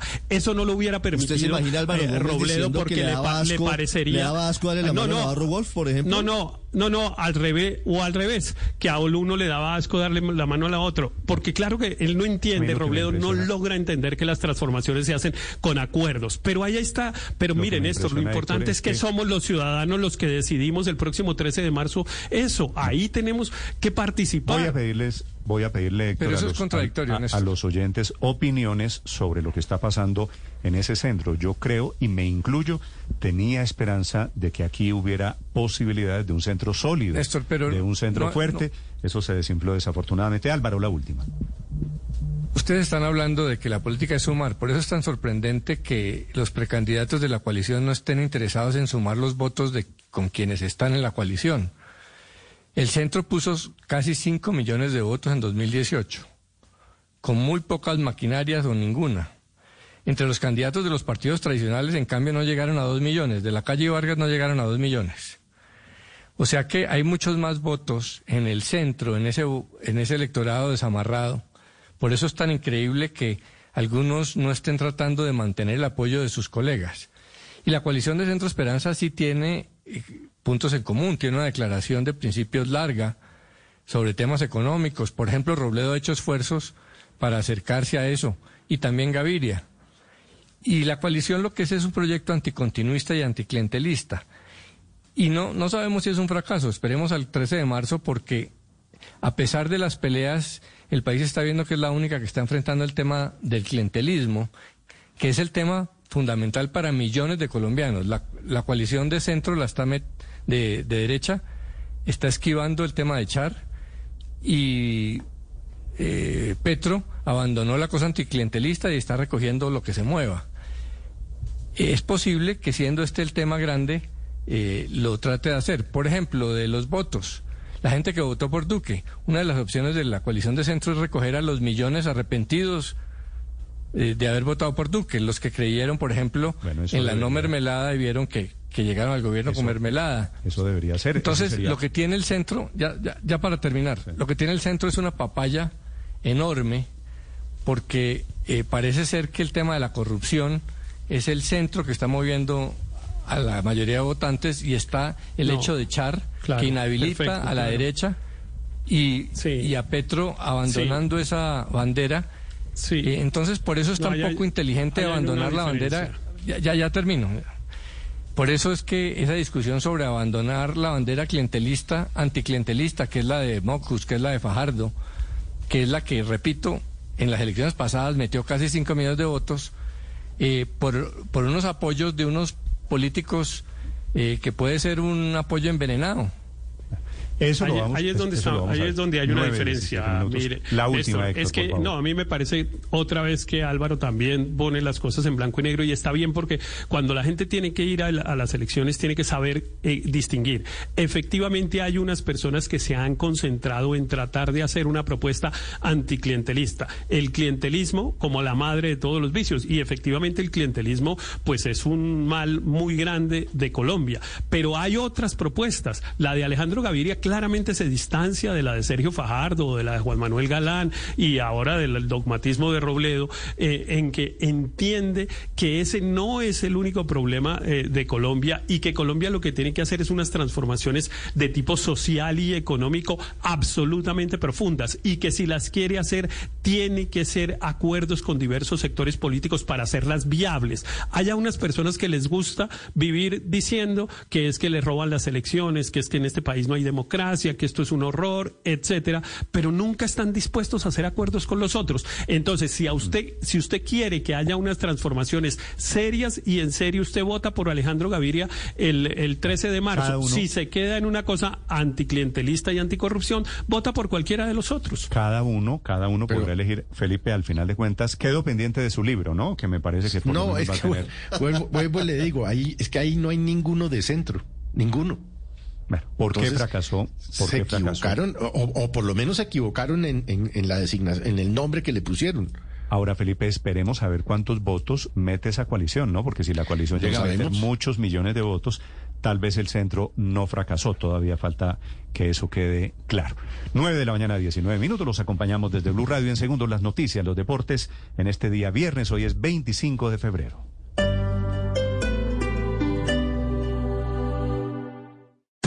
Esta es Blue Radio. Sintonice. En medio del odio, descubrí que había dentro de mí un amor invencible. En medio de las lágrimas, descubrí que había dentro de mí una sonrisa invencible.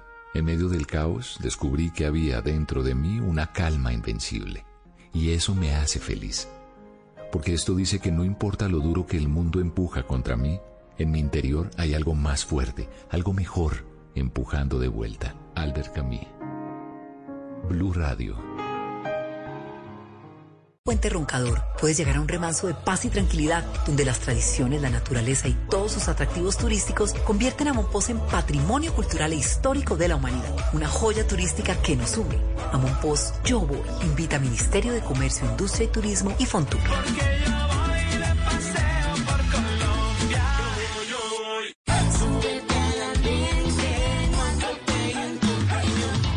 El Andén. Viernes a las 10 de la noche en Blue Radio y bluradio.com. Blue Radio, la alternativa. Nuevos apartamentos en Urbana 30 de Constructora Bolívar, desde 192 millones de pesos, con excelentes y únicas zonas comunes dotadas. Sobre la carrera 30 con calle 13, cerca al Mall Plaza. Visítanos en nuestra sala de ventas en la carrera 30, número 13A33, o visita nuestra página web www.constructorabolívar.com. Llegó la segunda edición del Poder de Dar una Mano, el programa de apoyo a emprendedores de Unicentro Bogotá, que premiará a cinco proyectos con beneficios avaluados hasta 600 millones de pesos. Inscríbete hasta el 28 de febrero en www.unicentrobogotá.com slash el poder de dar una mano y haz que tu emprendimiento brille en este 2022. Aplican términos y condiciones. ¿Qué camión se necesita a la Mi negocio es moverme en la ciudad, por eso necesito que mi carga y yo vayamos seguras. Para esos transportadores que buscan estabilidad y seguridad en sus recorridos, llega el nuevo Chevrolet NLR con sistema EBD que se adapta al frenado que tu carga necesita. Nuevo Chevrolet NLR, el camión que le sube el volumen al urbaneo. Disponible en nuestros concesionarios. Regresa a clases con los computadores HP Pavilion, lo último en tecnología. Quedarás encantado con su potencia y rendimiento que cuidan el planeta. Gracias a su pantalla con microborde Full HD, lector de huella digital y actualización gratuita a Windows 11, tendrás la mejor experiencia de entretenimiento y estudio. Múltiples tareas de Windows. Comienza rápido y termina primero. HP Pavilion, tecnología consciente. Encuéntralo en los almacenes de cadena y hp.com. ¿Ya sabes quiénes son los genials? Son los X, los millennials, los Z, los boomers. No importa el año que nacieron, sino la vida que tienen por delante. Los genials son una generación que viaja liviano, valoran lo simple, el tiempo y la confianza. ¿Te identificas? Descubre Banco Falabella, el banco de los genials. Todos de la tarde en Blue Radio lo ubicamos en la noticia. Gracias por acompañarnos en el radar. Estamos analizando El radar, lo que usted quiere saber de lo que está pasando. Descubra con Ricardo Ospina y un amplio equipo de periodistas el origen de las más noticias. importantes de la semana aquí en Blue Radio y BlueRadio.com. El radar, todos los sábados a la una de la tarde en Blue Radio. La alternativa.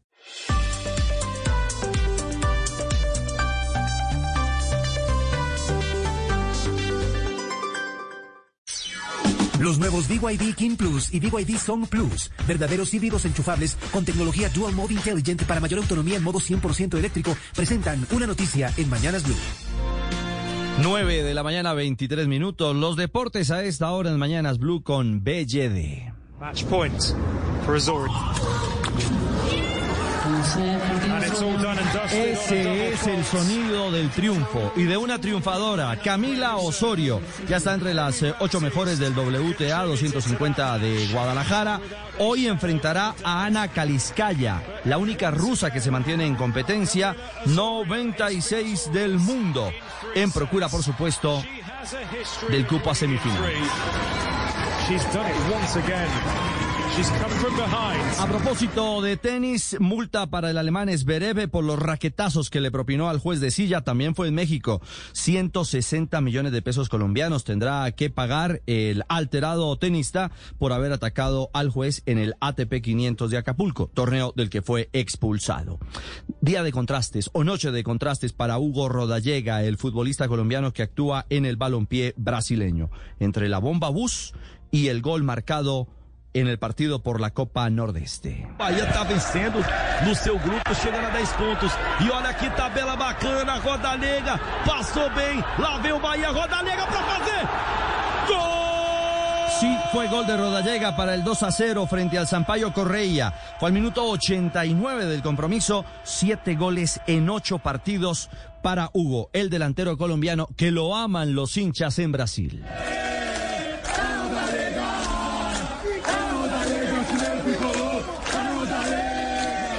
Ya tiene canción, tiene coro, se ha ganado sin duda el respeto de la afición del Bahía en el torneo brasileño. La otra cara, la bomba bus. Dos compañeros de Hugo terminaron lesionados. El arquero por poco pierde uno de sus ojos. El técnico Augusto Ferreira.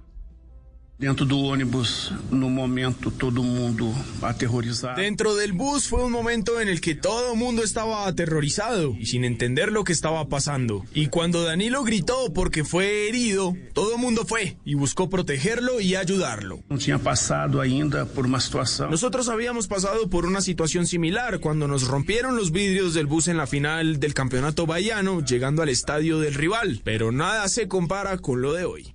Copa Libertadores de América, derrota amarga para Atlético Nacional en el arranque eh, de su competencia. JJ Osorio. Ricardo, muy buenos días. Resultado amplio y peligroso para Atlético Nacional en su ambición de avanzar a la siguiente fase de la Libertadores. Al minuto 7, en un ataque por izquierda, Silva marcó el tanto inicial para el equipo paraguayo. Harlan Barrera empató cuando comenzaba la complementaria y Fernando David Cardoso, inspirado en el remate del compromiso, marcó al minuto 81 y al minuto 90 más 2. Nacional pagó caro su falta de definición en la etapa inicial y su falta de ambición en la complementaria. El técnico verde, Alejandro Restrepo, se refirió al compromiso. Siento que en el segundo tiempo, como se observó cuando convertimos el primer gol, el equipo quiso ir al frente. Frente teníamos un equipo, como lo dijo Felipe, que, que iba a pelear las segundas pelotas, los rebotes. En eso no, no fuimos intensos y el equipo empezó a retroceder unos metros en el campo. El juego de vuelta será el jueves a las 7 y 30 de la noche en el estadio Atanasio Girardot. El cuadro verde intentará la remontada para seguir con vida en el torneo continental. Gracias, JJ. Eh, en México anda enchufado con el gol Avilés Hurtado, el delantero colombiano ex América,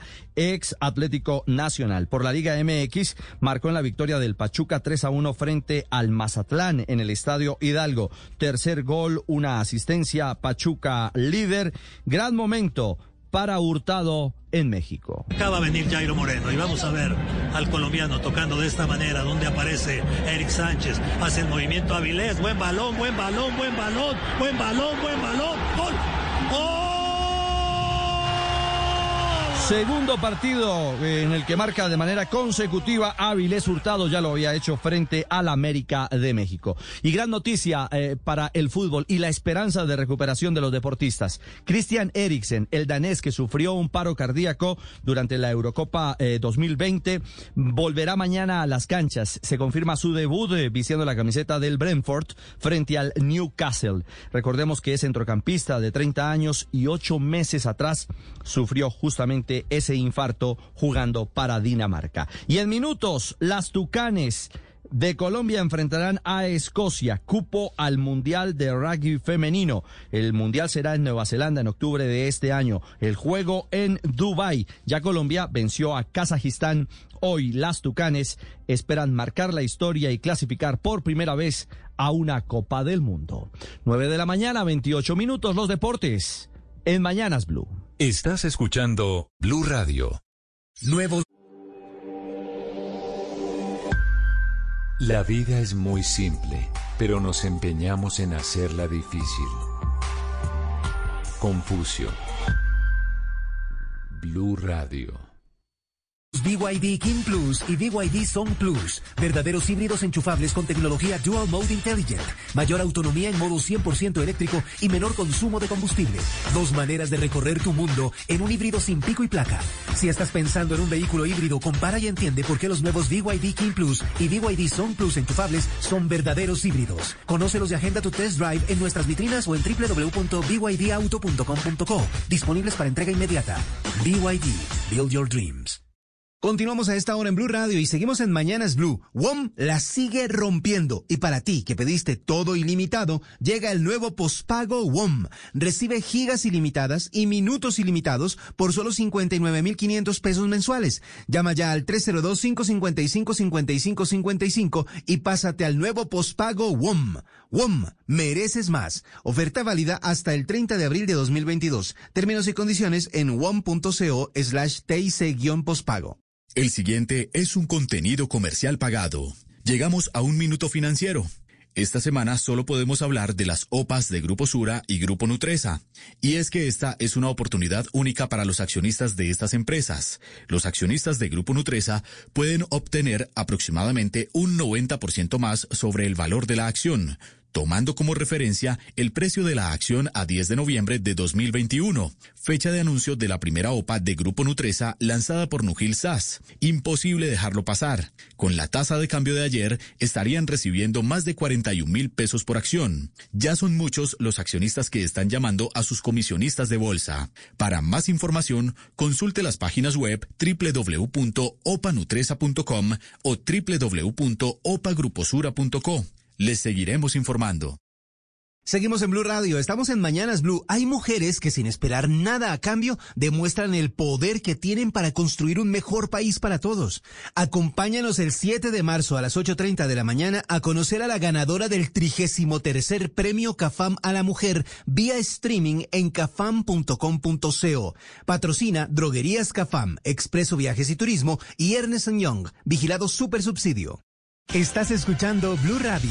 Despierta y haz de tu día uno extraordinario, iniciando tu jornada con positivismo. Banco Popular. Hoy se puede, siempre se puede. Sí, señor Rodríguez, su crédito ha sido aprobado. A Oscar y todas las personas que trabajamos en el Popular nos mueve el propósito de estar siempre contigo con las mejores opciones para hoy y el futuro. Así vivimos el efecto positivo. Conócelo en bancopopular.com.co. Banco Popular. Hoy se puede. Siempre se puede. Somos Grupo Aval.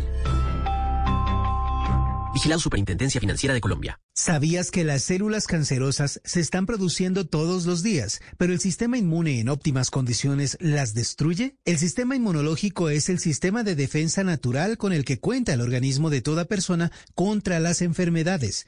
Por eso es tan importante que este sistema esté regulado y equilibrado.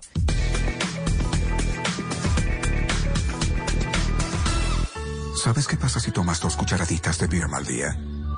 Que tu sistema inmunológico se equilibra y regula poniéndose en condiciones óptimas para enfrentarse y defenderse de las enfermedades. Es como si en una competencia contaras con un equipo entrenado y listo para jugar su mejor partido. Con patente americana, BIRM, promesa de vida. De venta en Farmatodo y en las principales farmacias homeopáticas. Es un fitoterapéutico. No exceder su consumo. Leer indicaciones y contraindicaciones. Si los síntomas persisten, consultar al médico. Registro sanitario en Vima BVN 2018 0002623. Patente US 7250180B2. Uso terapéutico. Inmunomodulador. Equilibra y modula el sistema inmune. Si acaba de llegar a Blue Radio, esto es lo que está pasando y lo que se ha perdido. 9 de la mañana, 32 minutos. Les actualizamos las noticias en este día viernes. Hoy es 25 de febrero. Esta mañana la Corte Penal Internacional le muestra los dientes al presidente Vladimir Putin y le advierte que podría terminar enjuiciado por genocidio ante la Corte Penal Internacional que lo puede acusar de delitos de lesa humanidad o de crímenes de guerra. Joana Galvis. Sí, es que la Corte Penal explica que de conformidad con la declaración presentada el 8 de septiembre de 2015, en la que aceptan su jurisdicción, puede ejercerla para investigar cualquier acto de genocidio, crimen de lesa humanidad o crimen de guerra cometido en el territorio de Ucrania desde el 20 de febrero de 2014 en adelante. El fiscal jefe de la Corte Penal Internacional, Karim Khan, que sigue de cerca lo que sucede en la frontera entre Ucrania y Rusia, hostilidades que se han movilizado más allá del Donbass, dijo también que toda persona que cometa esos delitos, incluso ordenando, incitando o contribuyendo de otra manera a la comisión de esos crímenes, podrá ser enjuiciada y señala que es imperativo que todas las partes en el conflicto respeten sus obligaciones en virtud del derecho internacional humanitario. El fiscal aprovecha para hacer una aclaración sobre el crimen de agresión que entró en vigor en 2018 y la aplicación de esas enmiendas en la situación actual. Dice que dado que ni Ucrania ni la Federación Rusa son estados parte en el Estatuto de Roma, la Corte no puede ejercer jurisdicción sobre ese presunto delito en esta situación. Gracias, Joana. 9 de la mañana, 34 minutos. Sigue siendo caótica esta mañana la movilidad por la autopista norte, pero también en la avenida Caracas, que atraviesa la ciudad de norte a sur. Mateo Piñeros. Hola Néstor, buenos días. Sí, pues son tres los hechos que afectan la movilidad a esta hora. En la autopista norte, sentido norte-sur, la caída de un árbol a la altura de la 245 sigue generando un enorme trancón que va hasta la calle 140. Los carros avanzan a una velocidad promedio de 10 kilómetros por hora y ya se generan afectaciones también en el carril sur-norte debido al retorno de algunos carros que buscan salir del trancón. Por otro lado, las lluvias de esta madrugada generaron en la calle 95 con autopista, esta de sentido norte-sur, un gran espejo de agua que está causando un trancón desde la calle 127. Incluso vimos algunos carros que por intentar pasar por este punto pues se vararon. La última afectación a la movilidad de esta mañana se presenta en la Caracas con calle 53, esta vez por unas obras que se realizan a la altura de la estación Marley la calle 45, la avenida 39 y la calle 34 por la implementación de la primera línea del metro. Parcialmente hay un carril de Transmilenio cerrado, esta vez en ambos sentidos, por lo que este trancón en este punto de la ciudad se genera por los articulados de Transmilenio. Mateo, esta mañana la policía hizo un operativo de película, rescató a 12 personas que en la práctica aparecieron amarradas, secuestradas en un call center, en un centro de Pasadena que queda en Suba, noroccidente de Bogotá. Cinco de estos delincuentes fueron capturados. César Chaparro. Néstor, buenos días. Una pareja de la organización se hizo pasar como clientes e ingresaron al centro de salud. Una vez ya en la recepción, intimidaron a las personas que estaban allí y empezaron a robar junto con sus otros cómplices. Así lo cuenta una de las víctimas. Que está en portería, volvieron a timbrar, se anuncian como pacientes, ingresan, ya lo suben a él, lo intimidan con arma de fuego y ya ellos le abren a los otros, eran como siete personas. Luego los meten a una especie de archivo donde empiezan a quitarle sus pertenencias bajo amenazas de muerte. Luego recogen a la gente, le empiezan a, a, amedrentar, la, la, intimidan, los maltratan y los encierran acá, los encierran acá y empiezan a, gritar que, que, que, entreguen plata, que entreguen lo que tienen, les, eh, a, a, la médica y a una y a otra funcionaria, la manosean quitándole joyas, molestándola, le levantan la falda, o sea, fue algo, algo terrible, fue un una, una experiencia muy traumática tanto para mis empleados como para todos los que trabajamos acá. Lo que desconocían los delincuentes era que el centro de monitoreo estaba en otra casa y desde allí una persona llamó a la policía que en menos de 10 minutos llegaron al sitio del hurto y capturaron a los integrantes de esta peligrosa organización. Así lo cuenta el propio general Eliezer Camacho, comandante de la policía en Bogotá. Precisamente eh, la oportuna eh, llamada ciudadana, esa información permite que el cuadrante inicialmente llegue, tengamos otras unidades de apoyo, de manera inmediata evidencian que está sucediendo algo extraño en la residencia, la rodean, ingresan a la misma, lo primero que hacen es lograr la liberación de las 10 eh, personas, darles tranquilidad que la Policía Nacional la que acaba de llegar. En total fueron siete de las personas capturadas, entre ellos la jefe de la organización, que serán presentados en los próximos minutos ante un juez de control de garantías. César Chaparro Pinzón, Blue Radio. 9 de la mañana, 37 minutos, apareció Padre Linero, el cura falso, el de Cali. Sí. ¿Se acuerda el Sí, cura, el claro cura que falso? acuerdo. Que, no se- que la iglesia no puede decir cura falso. Bueno, de acuerdo. Ok. ¿Sabe cómo se llama? ¿Cómo se identifica? ¿Cómo se identifica? El padre Linares. Ay, no. Ay, no. ¿En serio? Ay, no. El, pa- el cura falso de Cali resultó el padre Linares desde, desde Cali, Hugo Mario Palomar. Néstor, Eliezer Linares Gutiérrez se llama el hombre que apareció vestido como sacerdote en un video grabado por la comunidad del barrio obrero de Cali cuando pedía dinero en una tienda a cambio de rociar agua bendita en el establecimiento y de bendecir a sus propietarios. Este hombre asegura que nunca dijo ser sacerdote, que no es un estafador y que simplemente actúa por su cuenta en condición de guía espiritual.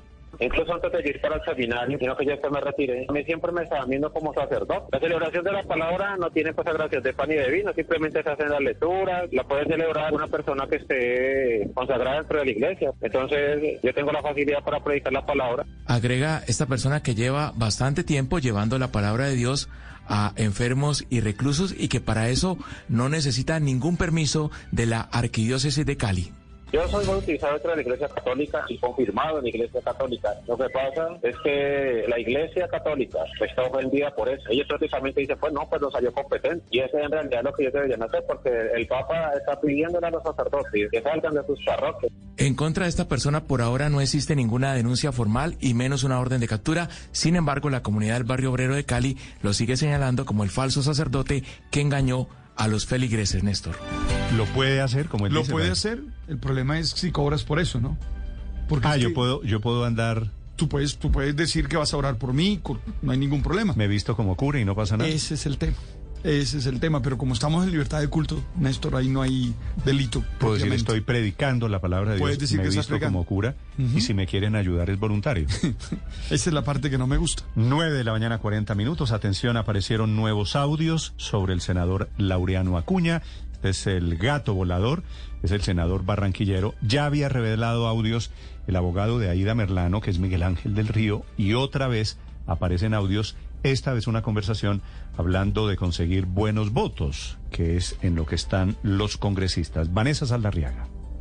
Néstor, las conversaciones de Laureana Cuña sobre política vuelven a colocarlo en aprietos, esta vez por un audio que filtró a medios de comunicación el abogado de Aida Merlano, Miguel Ángel del Río, como usted lo mencionó, en el que se escucha que está hablando con la gerente del Hospital de Malambo, Emilis Camargo, quien, según denuncia el mismo del Río, dirige uno de los botines burocráticos de Acuña en el Atlántico. En medio de la poca calidad que tiene el audio, en una parte logra entenderse que él le plantea que en estos puestos solo suele ubicar a personas manejables y que no generen desconfianza para evitar que se afecte el hecho de conseguir unos votos y más ahora que se encuentra en campaña, a lo que ella responde que es consciente de eso. Escuchemos. Yo estoy consciente de eso. Y ahora estoy en mi campaña. Entonces yo, o sea, esos cargos son cargos que me dan la posibilidad de adquirir unos buenos votos. Lo que se logra entender, abro comillas, es, yo sé que a usted mucha gente le pide favores, ahora estoy en mi campaña política, entonces es buscar la posibilidad de adquirir unos buenos votos, cierro comillas. Este audio es uno de los 29 que presentó el abogado del Río a la Corte Suprema de Justicia por el caso que se sigue en contra de Acuña, por estar presuntamente vinculado con eh, situaciones de corrupción al sufragante al presuntamente negociar votos por dinero o favores, Néstor.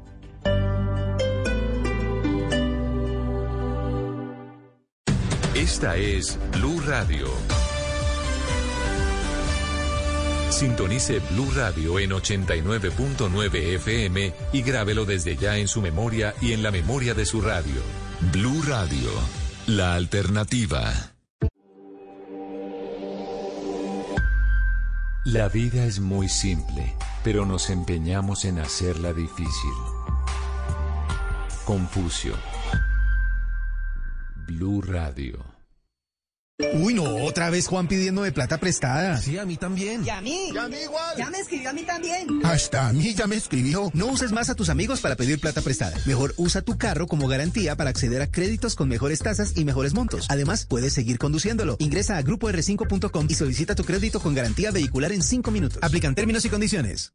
Regresa a clases con los computadores HP Pavilion. Lo último en tecnología. Quedarás encantado con su potencia y rendimiento que cuidan el planeta. Gracias a su pantalla con microborde Full HD, lector de huella digital y actualización gratuita a Windows 11, tendrás la mejor experiencia de entretenimiento y estudio.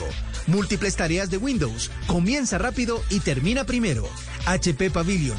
Tecnología consciente. Encuéntralo en los almacenes de cadena y hp.com. Bogotá necesita un cambio. Soy Gustavo Petro y tengo un mensaje muy importante para ti.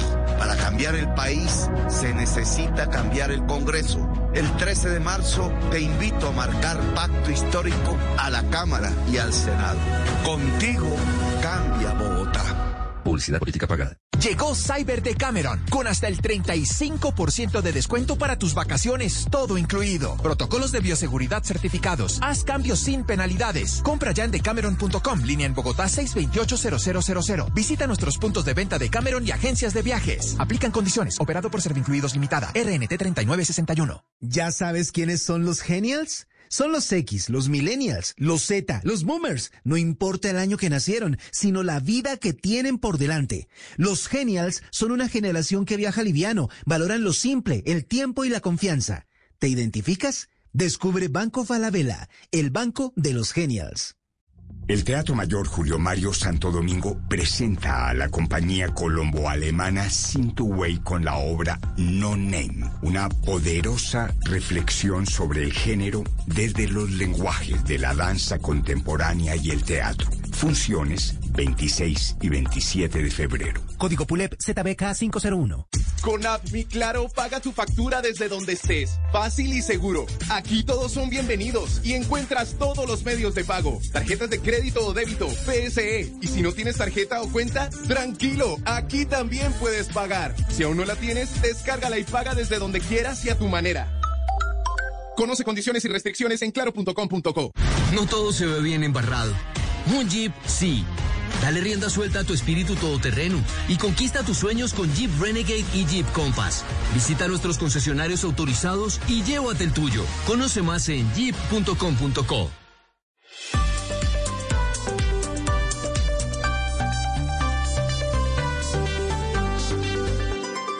Estás escuchando Blue Radio y bluradio.com. La Corte Constitucional aprobando la ley antichancleta ya votada en el Congreso de Colombia, terminó endureciéndola. Padre Linero, ya no se puede castigar. Antes la Corte, la ley antichancleta decía, le quitan la patria potestad a los padres que abusen reiterativamente, que afecten la salud física o mental del niño. Ahora quitó la palabra... Quitó, no, ahora al primer golpecito al niño... No es, reiterativo. se le puede quitar primera, primera jalada de patillas se le, puede quitar la patria potestad a los padres. Bueno, es decir, ese es el mundo en el que estamos viviendo, un mundo en el que entendemos que el maltrato físico hace mucho daño y destruye a las si usted decide tener hijos, padre Linero, algún día. Sí, sé que no los... No los puede tocar. No, claro que no. Lo que le hacía. Jamás lo haría. Lo que le hacía a su mamá a usted. eso, eso no está bien. No, lo que me hacía mi mamá a mí. Y la, chancleta voladora. Y nada de eso, nada de eso. La correa. Nada de eso. Nada de eso. Ojalá Matías. Eh, es más, voy a conversar con Matías por si cualquier cosa le sirvo de abogado. Ricardo, usted... ¿Usted me ve a mí pegándole a Matías? No, jamás. ¿Usted le ha, le ha jalado una patilla? No, no, lo logró. tiene, cuatro años y espero que cuando crezca no tenga necesidad de ningún tipo de correctivo. Lo que pasa es que Está en la tierna edad, en la dulce edad. Padre Linero, la verdad es que por unos abusos de unos que son unos criminales, eso no es un papá eh, que castiga a los hijos. Eh, que le ponen, le echan plancha, No. que, que encierran a los La niños. semana pasada, la mamá que pone a la ni- al niño de 11 meses a caminar en pavimento caliente. Entonces, para estos efectos, quedan todos los padres, quedamos todos los padres, jalada de patillas o maltratadores, totalmente metidos en el mismo costal, ¿no? Que es lo que dice la Corte, va a terminar o puede provocar que le quiten la patria potestad a los padres. Manuel Díaz es un abogado que es experto en derecho de familia, que además es el demandante ante la Corte Constitucional, que acaba de ganar la demanda. Doctor Díaz, ¿cómo está? Bienvenido. Señor Néstor, muchas gracias por su presentación a su mesa de trabajo en Blue Radio. Es un gusto para mí participar en su programa. Mil gracias por esta invitación. ¿Qué es lo que ha pasado para los padres de familia que lo están escuchando? ¿No pueden, no podemos los padres volver a tocar a los hijos? Colombia se ha sumado a los 62 países del mundo que prohíben de forma categórica el uso del castigo físico y cualquier forma de violencia en contra de sus hijos, como forma de crianza y educación. Este compromiso que había asumido Colombia se vio plasmado en la Ley 2089 de 2021, una iniciativa de varios proyectos de ley con apoyo de varios congresistas, que sin embargo, en sentir de los demandantes, esa demanda la interpuso, eh, la interpuse junto con mi esposa, también abogada litigante, María Inés Figueroa. Sentíamos que habían dos aspectos de la ley que no iban de la mano con el propósito que ella perseguía. El primer aspecto, la ley determinaba que el castigo físico se define como una acción de crianza, orientación o educación en que se utiliza la fuerza física y que tiene por objeto causar dolor físico. Ese era nuestro primer cuestionamiento, Néstor. ¿Cómo es posible que desde la misma ley de la República podamos definir el castigo físico como una forma de crianza, orientación educación? Y es justamente ese el primera parte que la Corte Constitucional en sentencia C066 de 2022 declaró inexequible. El maltrato, el castigo físico no es una forma de crianza. No podemos asimilar que corregir sea sinónimo de maltrato. Y el segundo error que conservaba esta ley era determinar que para que un juez pueda decidir la privación de la custodia o la privación de la patria potestad de un progenitor en casos de maltrato, no podía hacerlo a menos de que se trate de una conducta reiterativa, repetitiva, de un maltrato sistemático y que además afecte gravemente la salud física o mental del niño, niña o adolescente. Esos dos condicionantes se han retirado. ¿Cuál es la ganancia que tenemos en virtud de este fallo de la Corte Constitucional? Que ahora será el juez quien valore en el caso concreto en qué casos procede y en qué casos no la pérdida de la custodia doctor Díaz. cuando partar un progenitor. Le hago una pregunta que, que me traslada un oyente. ¿No podría terminar siendo peor el remedio que la enfermedad? Quiere decir que un papá eventualmente le pegue una palmada a un niño puede ser causal de que le quite la patria potestad a ese padre o a esa familia y no sería peor eso que llevar a cabo un proceso de pedagogía, un proceso distinto? Efectivamente, esta ley lanza una gran estrategia nacional pedagógica y de prevención que propende eliminar toda forma de castigo físico y tratos crueles humillantes. El mensaje que tiene esta ley es buscar formas de corregir que no involucren la violencia. Sabemos que la violencia es un círculo que genera problemas frente a las próximas generaciones del país. No quiere decir que la Corte Constitucional, en virtud de este fallo, avale de forma alguna que un acto como por ejemplo una palmada, que es el ejemplo que propone nuestro oyente, pueda conducir de forma inmediata, de forma eh, de plano por parte del juez a lo, apartando del ejercicio de la custodia patria potestad. No, es el juez quien valora las circunstancias. Pero lo que sucedía antes de esta acción de inconstitucionalidad, Néstor, es que si un progenitor, por ejemplo, golpeaba gravemente a su hijo hasta el punto de causarle lesiones físicas y las lesiones emocionales que hacen tanto daño, lo deja en el hospital, Néstor, no podía el juez quitarle la patria potestad ni tampoco quitarle la custodia, porque era un hecho aislado. Exigía la ley que se trate de maltratos reiterativos, que se trate de maltratos peligrosos para la salud del niño, y es lo que afortunadamente ha desaparecido. No estamos lanzando el mensaje por parte del fallo de la Corte que cualquier acto de maltrato conduzca a ser apartado de la custodia, pero tampoco podemos llegar al exabrupto de afirmar, como lo hacía la ley, de que no podríamos decidir hasta que estas conductas se repitan en perjuicio de los niños, niñas y adolescentes. Pero hay una gran diferencia allí, eh, eh, doctor Díaz, entre una palmadita, que era lo habitual que le daban los padres de familia, y una amarrada, por ejemplo, a un niño para ponerlo a aguantar hambre, o cremarle las manitos a un niño. Digo, no, no se les fueron las luces un poquito comparando y metiendo en el mismo saco a un papá que corrige con una palmada y a otro que evidentemente tortura a un niño.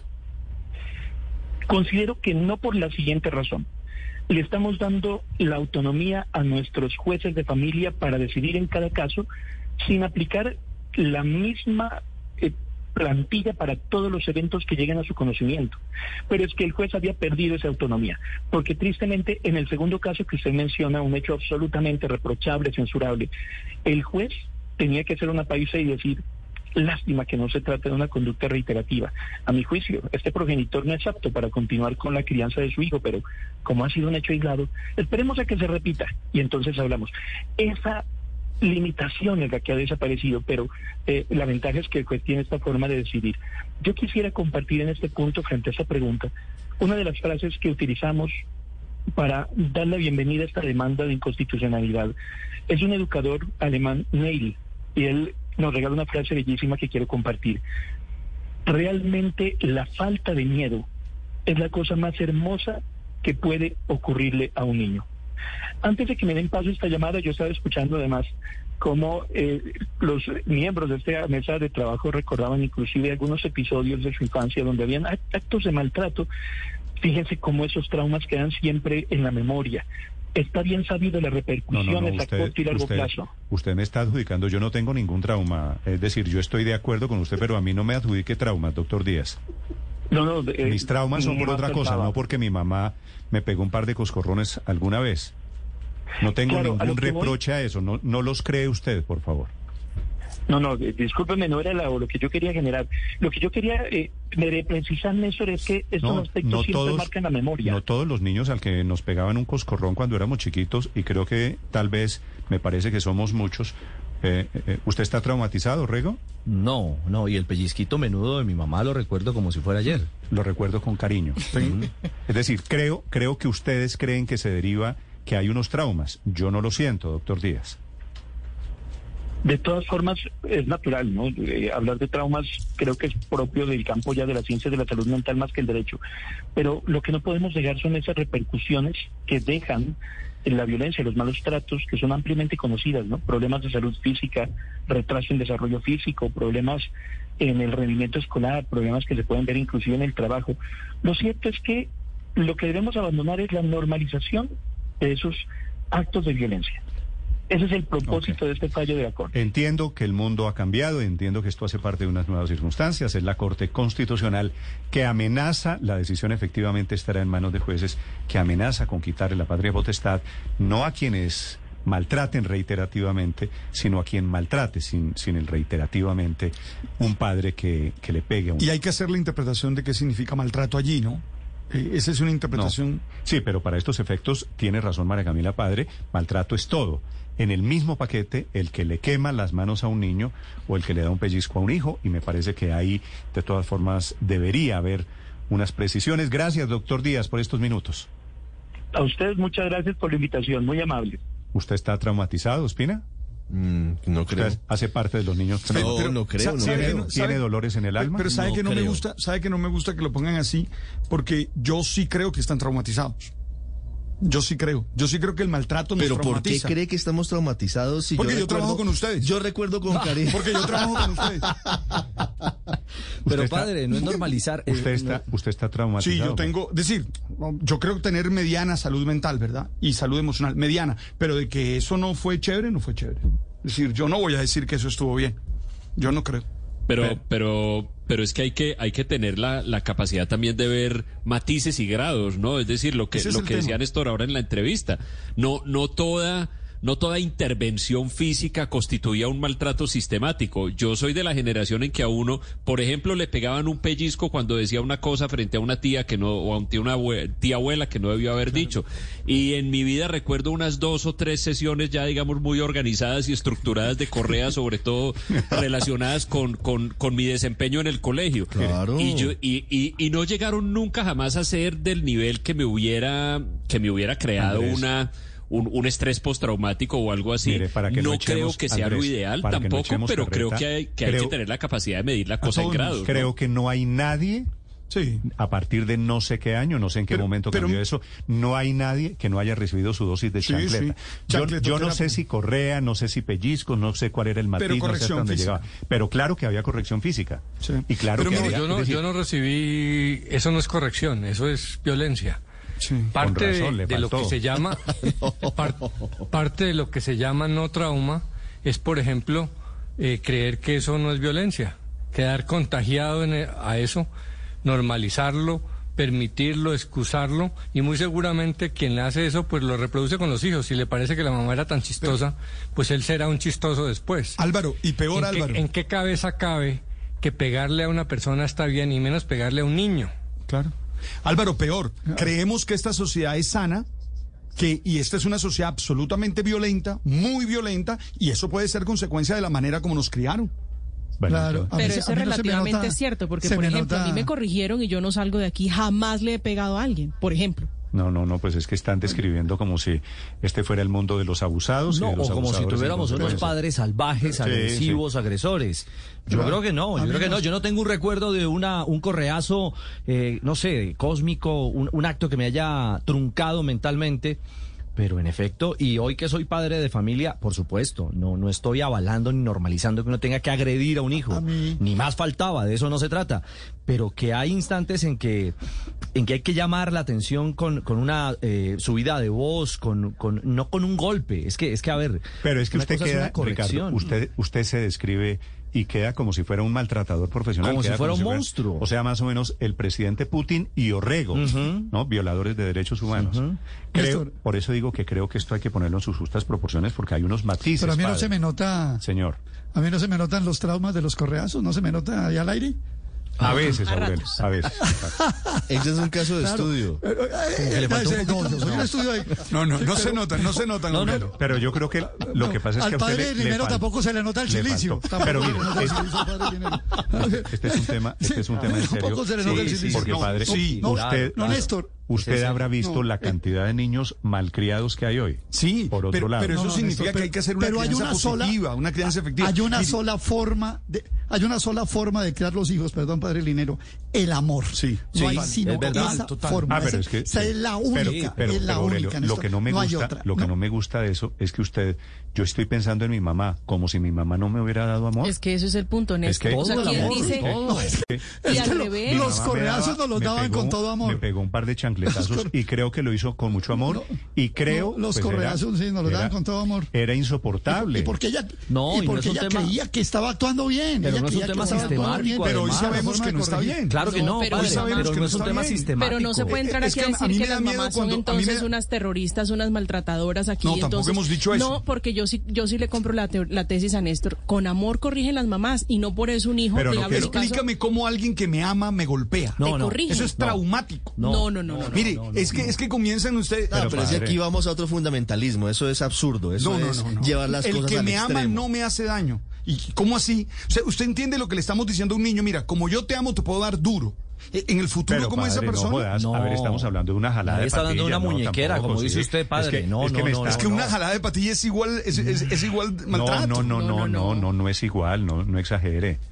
Pero bueno, los dejo. Usted, espere que tenga, Usted, usted, tenga fue, hijos. Es que usted eso- fue de la generación, eh, la mía comenzaba, mi mamá me abría los ojos, No, en la casa que- hablamos, o sea, la mirada, ya con Pero- la mirada No, pero, entendías. pero, pero no tengo A Andrés ninguna también duda. le quedó. No tengo ninguna Andrés duda. también le quedaron los, los pellizquitos de en la casa arreglamos de por haber metido la pata. Ahí le quedó. Claro. Ahí lo vamos sacando todos. Ahí le quedó, le quedó marcadito el brazo. Usted puede ver que aquí Néstor, hay, eso definitivamente. aquí hay unos ejemplos de unos que les dieron mucho y otros que les dieron Oh. muy poquito, me parece. Esto, esta, esta conversación parece un cuarto de torturas. Néstor, eso hay que erradicarlo del todo. Mire, Pero- la verdad, yo le digo una cosa. A mí me parece ver- que estamos llevando esto al otro extremo. Estamos llevando el, el tema no, al no. otro extremo. Yo estoy en hablando- donde los niños se convierten en pequeños tiranos a los que no se les puede ni hablar fuerte Estoy- porque terminan sentados llorando y haciéndolo sentir mal al papá. O ni llorando, Esto no- de pataleta, Sí, sí. o agrediendo. Hombre, me, to- me ha tocado ver niños pegándole patadas No, a las claro, mamás. Eso no tiene por qué no ser. se puede porque Como uno entonces tampoco tiene por qué agarrar a patadas a su hijo. No, no puede llevarse al otro extremo en donde termina uno mal educando por falta de autoridad. ¿No? Ojo. La Es autoridad, no, es, la es autoridad no es violencia. No, es que la la autoridad no, es no, violencia. Nadie está hablando de que la autoridad no es sea violencia. La No, autoridad no, es no, golpe. me perdona. La autoridad, la amor, autoridad- padre. nadie está diciendo que la autoridad sea violencia. Se parte del amor, Pero no podemos llegar al otro extremo de la permisividad de que, ay, papito, sí, papito, Sí, ¿te sí, parece, con cariño, papito? claro. ¿Te Claro parece todo, con papito? firmeza y con amor. Espérate un poquito, papito. Eh, padre, yo lo único que le quiero decir es que eh, ni su mamá ni mi mamá son terroristas. No, claro que no. eran, y a mí me pegaron. no eran Osama Bin Laden. No, no, no. Es decir, en no eso está- estoy de acuerdo. No estamos hablando Pero de- que igual se equivocaron también. Son- bueno, los dejo si usted quiere contarme su caso 10 de la mañana, dos minutos en Blue Radio. Estás escuchando Blue Radio. En el 2022. Sé humilde para admitir tus errores, inteligente para aprender de ellos y maduro para corregirlos. Blue Radio. Conecta tu negocio con todo Claro Empresas. Adquiere Internet fijo más planes móviles con apps sin límite de consumo y recibe dos meses con el 50% de descuento en los planes móviles y hasta el doble de beneficios. Llama ya a numeral 400 o a nivel nacional al 018 180 456 o visita nuestros puntos de venta. Claro Empresas. Puedes todo. Conoce términos y condiciones en claro.com.co slash negocios. Seguimos a esta hora de la mañana en Blue Radio. Estamos en Mañanas Blue. ¿Te gustaría ganar cerveza gratis o bonos de regalo por estar con tus amigos? Acumula TAPS escaneando las tapas de póker, águila o pilsen de 330 mililitros y canjealos por estos y más premios. Válido hasta el 31 de marzo de 2022 o hasta agotar existencias, lo que ocurra primero. El exceso de alcohol es perjudicial para la salud. Prohíbas el expendio de bebidas embriagantes a menores de edad. El siguiente es un contenido comercial pagado. Llegamos a un minuto financiero. Esta semana solo podemos hablar de las OPAs de Grupo Sura y Grupo Nutresa. Y es que esta es una oportunidad única para los accionistas de estas empresas. Los accionistas de Grupo Nutresa pueden obtener aproximadamente un 90% más sobre el valor de la acción tomando como referencia el precio de la acción a 10 de noviembre de 2021, fecha de anuncio de la primera OPA de Grupo Nutresa lanzada por Nugil SAS. Imposible dejarlo pasar. Con la tasa de cambio de ayer, estarían recibiendo más de 41 mil pesos por acción. Ya son muchos los accionistas que están llamando a sus comisionistas de bolsa. Para más información, consulte las páginas web www.opanutresa.com o www.opagruposura.co. Les seguiremos informando. El 13 de marzo es tu primera cita con la democracia en 2022. Los colombianos elegiremos el próximo Congreso de la República. Recuerda que si deseas participar en alguna de las consultas interpartidistas, debes solicitar al jurado la tarjeta electoral de tu preferencia. Somos la registraduría del siglo XXI, garantes de la democracia. Visita registraduría.gov.co. En el mes de la amistad, Póker, Águila y Pilsen traen cerveza gratis, bonos de 250 mil pesos y más. Regístrate en www.amistad.com y participa. Válido del 15 de febrero al 31 de marzo de 2022 o hasta agotar existencias. Lo que ocurra primero. El exceso de alcohol es perjudicial para la salud. Prohíbes el expendio de bebidas embriagantes a menores de edad. El precio de las acciones, las monedas y lo que pasa en las bolsas se lo cuenta Mañanas Blue. Noticia económica del momento, 10 de la mañana, 5 minutos. Víctor Grosso.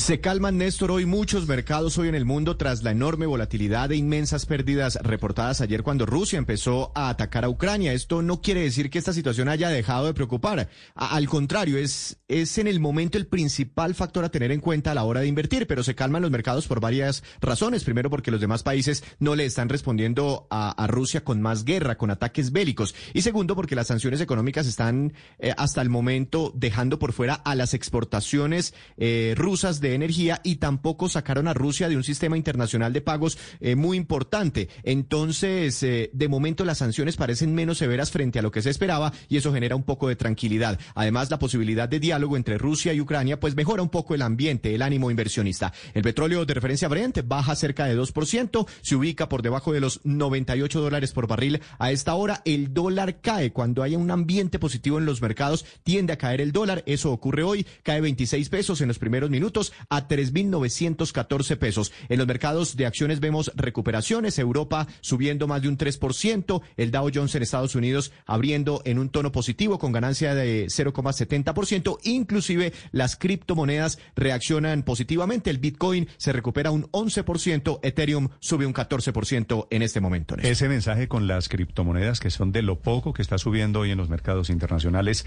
¿qué explicación tiene Juan? Néstor, eso está muy atado a ver esas sanciones económicas a las que se está exponiendo Rusia por su invasión Ucrania que parecen tener una salida y son precisamente las criptomonedas. Usted sabe que ayer, eh, por ejemplo, una de esas sanciones en estudio es aislar a Rusia financieramente y una de esos eh, puntos sería restringiéndole a los bancos eh, rusos el uso del SWIFT, que es este sistema de mensajería que usa la banca mundial de manera segura. Es como el, Gmail que usamos nosotros para hacerlo más explícito y el SWIFT lleva mensajes seguros, más de 11 mil al día a unos 200 países, todos hilando la, la banca. Y por eso, pues Rusia tiene su plan para contrarrestar esas sanciones económicas y serían las criptomonedas. Eh, de ahí que las entidades rusas estén utilizando, por ejemplo, los activos digitales para eludir esos bloqueos de los gobiernos y realizar transferencias internacionales. Es el mismo camino que han usado, por ejemplo, Irán y Corea del Norte, pero Rusia va más allá y hace rato inclusive está preparando su propia eh, criptodivisa oficial. Eh, dos o tres de los doce bancos que operan allá ya hacen transacciones en esos rublos digitales y unos 18 millones de rusos rusos usan criptomonedas a diarios, eso es como el 12% de la población total. Entonces es esta una explicación a esas subidas superiores al 10% que tienen eh, monedas, eh, criptomonedas principales como el Bitcoin y el Ethereum.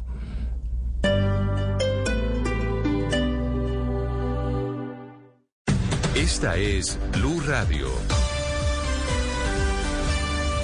Sintonice Blue Radio en 89.9 FM y grábelo desde ya en su memoria y en la memoria de su radio. Blue Radio, la alternativa. Comprar un carro usado dejó de ser complicado. Con el crédito de vehículo de R5 te la ponemos fácil. Te la ponemos fácil porque te ayudamos con el traspaso. Te la ponemos fácil porque tenemos tasas justas. Y hasta te ayudamos a cerrar el negocio porque asumimos la retención en la fuente. Solicita tu crédito de vehículo usado en grupoR5.com y recibe preaprobación en 5 minutos. Aplican términos y condiciones. En medio del odio, descubrí que había dentro de mí un amor invencible. En medio de las lágrimas, descubrí que había dentro de mí una sonrisa invencible. En medio del caos descubrí que había dentro de mí una calma invencible. Y eso me hace feliz. Porque esto dice que no importa lo duro que el mundo empuja contra mí, en mi interior hay algo más fuerte, algo mejor, empujando de vuelta. Albert Camus. Blue Radio.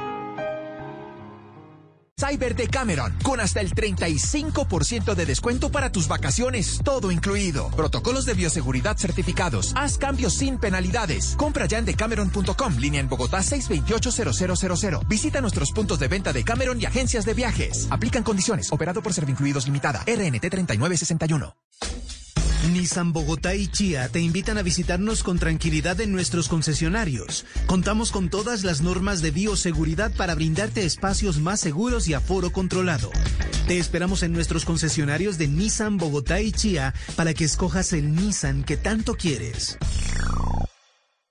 Las buenas noticias siguen para los clientes Claro Prepago, porque aún sin tener datos pueden comprar paquetes todo incluido y hacer recargas a través de App Mi Claro y recibir siempre el doble de gigas y minutos. Cuando compras tus paquetes sin tener datos en la app y estás en la red número uno en experiencia de cobertura 4G, claro que puedes todo. Conoce términos y condiciones en claro.com.co. Amigos. Familia. Algo para compartir. Lo único que falta es la música. Los viernes y sábados en la noche, Blue Radio pone el ritmo para disfrutar del fin de semana con la mejor música. Blue Música, fin de semana. Viernes y sábado por Blue Radio y bluradio.com. La alternativa. Colombia el Parque celebra 20 años, del 24 al 27 de febrero. La Orquesta del Rey del Mambo Pérez Prado desde México. La cumbia peruana de los Mirlos. Maviland. Tower y Damper. Too, Belandia y La Tigra. Jason Landero y muchos más. Programación en colombialparque.gov.co. Entrada libre. Un evento de la Alcaldía de Bogotá y el Instituto Distrital de las Artes y Dartes. No todo se ve bien embarrado. Un Jeep, sí. Dale rienda suelta a tu espíritu todoterreno y conquista tus sueños con Jeep Renegade y Jeep Compass. Visita nuestros concesionarios autorizados y llévate el tuyo. Conoce más en jeep.com.co. Ven a El Edén Centro Comercial y siente emociones que nunca has vivido con entretenimiento de clase mundial para toda la familia. Disfruta el vértigo y la altura en el Rob's Course, la inmersión total en el VR Simulator y la fantasía en el XD Tourer. Además, la mejor oferta de comercio, gastronomía y de servicios. El Centro Comercial, Avenida Boyacá con calle 12. Cada amanecer desde las 4 de la mañana, Blue Radio le ofrece una primera mirada de las noticias más importantes de Colombia y el mundo. Son las 4 de la madrugada en punto Colombia. Muy buenos días. Mañanas Blue 4 AM por Blue Radio y bluradio.com. La nueva alternativa.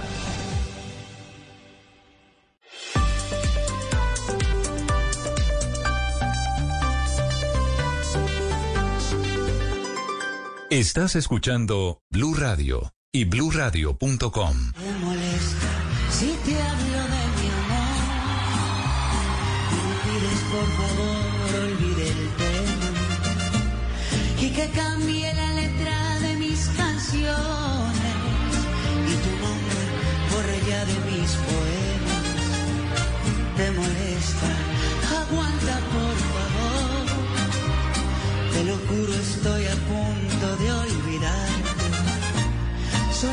Este es nuestro Camilo en los premios Lo Nuestro desde la Florida en Estados Unidos, cantando, esto es de Vicente Fernández. Sí, ¿no? señor, porque la apertura del show fue un homenaje de muchos artistas a Vicente Fernández.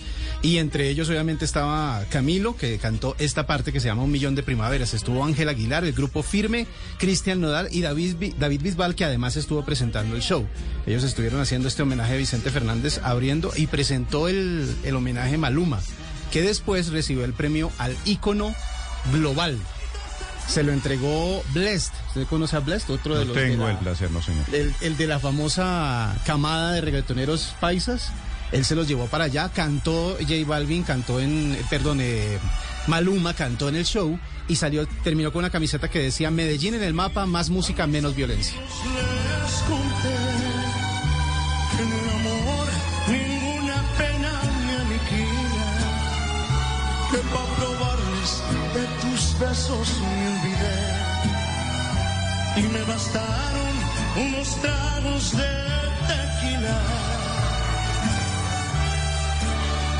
Acá entre nos.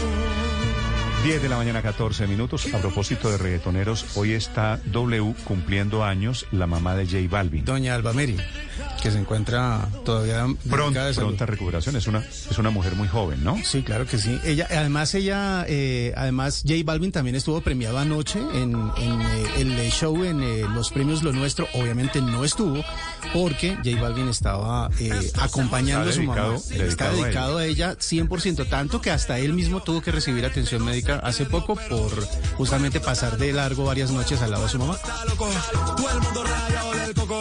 Y yo solo sé que montaron. Tarea para hoy viernes, padre. Ay, Néstor, controlar los impulsos, Néstor. Eh, reaccionamos primariamente muchas veces y hacemos cosas que después, o decimos cosas de las cuales nos arrepentimos. Por favor, controlar más los impulsos.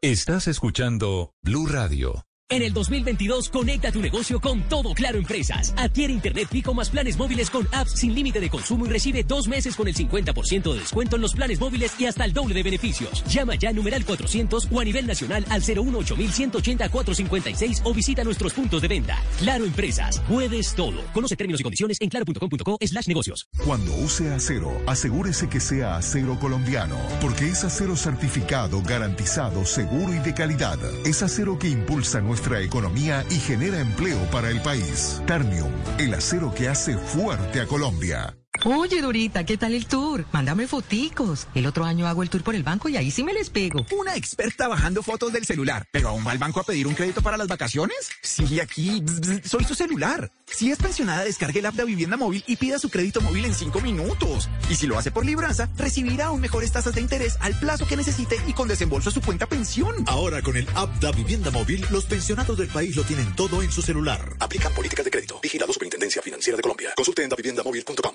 En el mes de la amistad, Póker, Águila y Pilsen traen cerveza gratis, bonos de 250 mil pesos y más. Regístrate en www.amistad.com y participa. Válido del 15 de febrero al 31 de marzo de 2022 o hasta agotar existencias. Lo que ocurra primero, el exceso de alcohol es perjudicial para la salud. Prohíbes el expendio de bebidas embriagantes a menores de edad.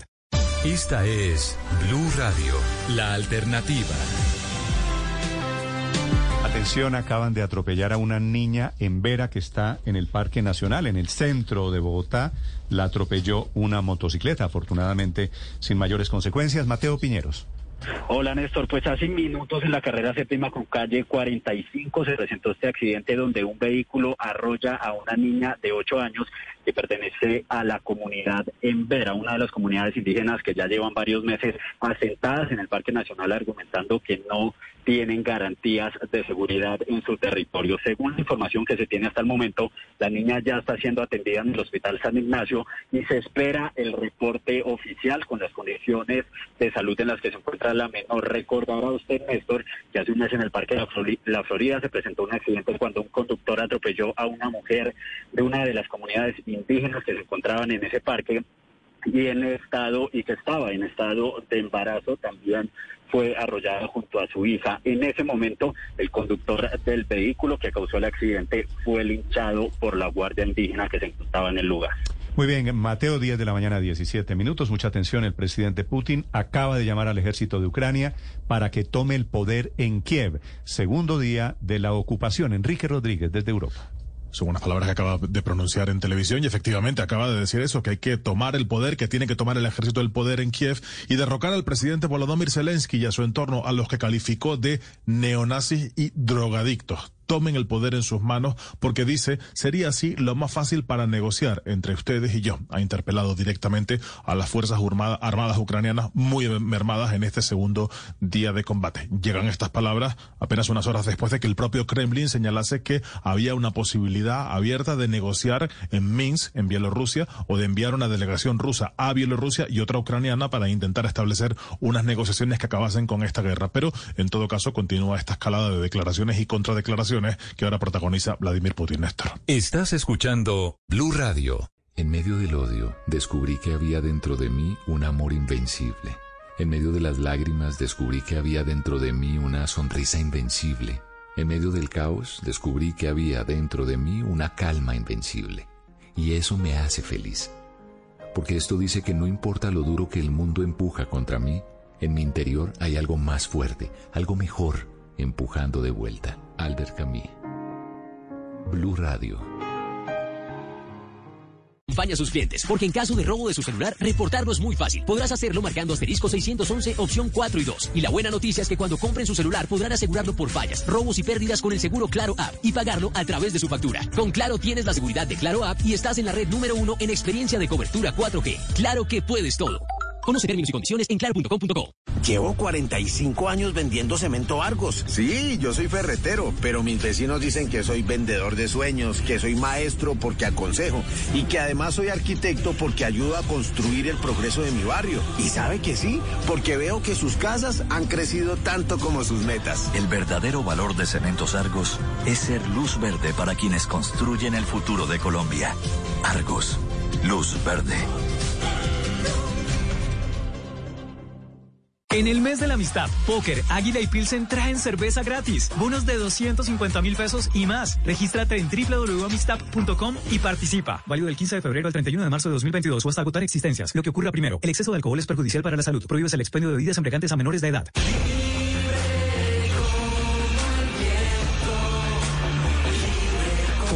País con escuelas libres de droga y libres de adoctrinamiento, este 13 de marzo, vota Centro Democrático, vota por la libertad. Publicidad política pagada. Voces y sonidos de Colombia y el mundo en Blue Radio y bluradio.com, porque la verdad es de todos. Viernes para ustedes. Llegó la hora de las noticias. Les actualizamos los hechos más importantes. El Consejo de Estado acaba de otorgarle la razón al gobierno y negó una demanda que pretendía tumbar la exigencia del carnet de vacunación para entrar a espacios públicos. Naidú Vaquero. Se mantiene la obligatoriedad del uso del carnet de vacunación contra el COVID-19 para poder asistir a bares, cines, locales comerciales, restaurantes y otros establecimientos públicos mientras continúe la emergencia sanitaria por orden del Consejo de Estado al dejar en firme un decreto de 2021 del gobierno en el que se obliga el uso del carnet de vacunación para el ingreso a ciertos establecimientos, demandado por un ciudadano que alegaba que la norma le otorga facultades policivas a particulares. Según él, se expidieron cuando no estaba en vigencia el estado de emergencia social, ecológica y económica que se estableció tras el inicio de la pandemia. Sin embargo, el Consejo de Estado negó la solicitud porque considera que el presidente de la República tiene la competencia para expedir esta norma. 10 de la mañana, 21 minutos. Gracias, Naidu. Cerca de 30 personas fueron víctimas de un asalto masivo en un bus intermunicipal que cubría la ruta entre Sabana Larga y Barranquilla. La historia con Vanessa Saldarriaga.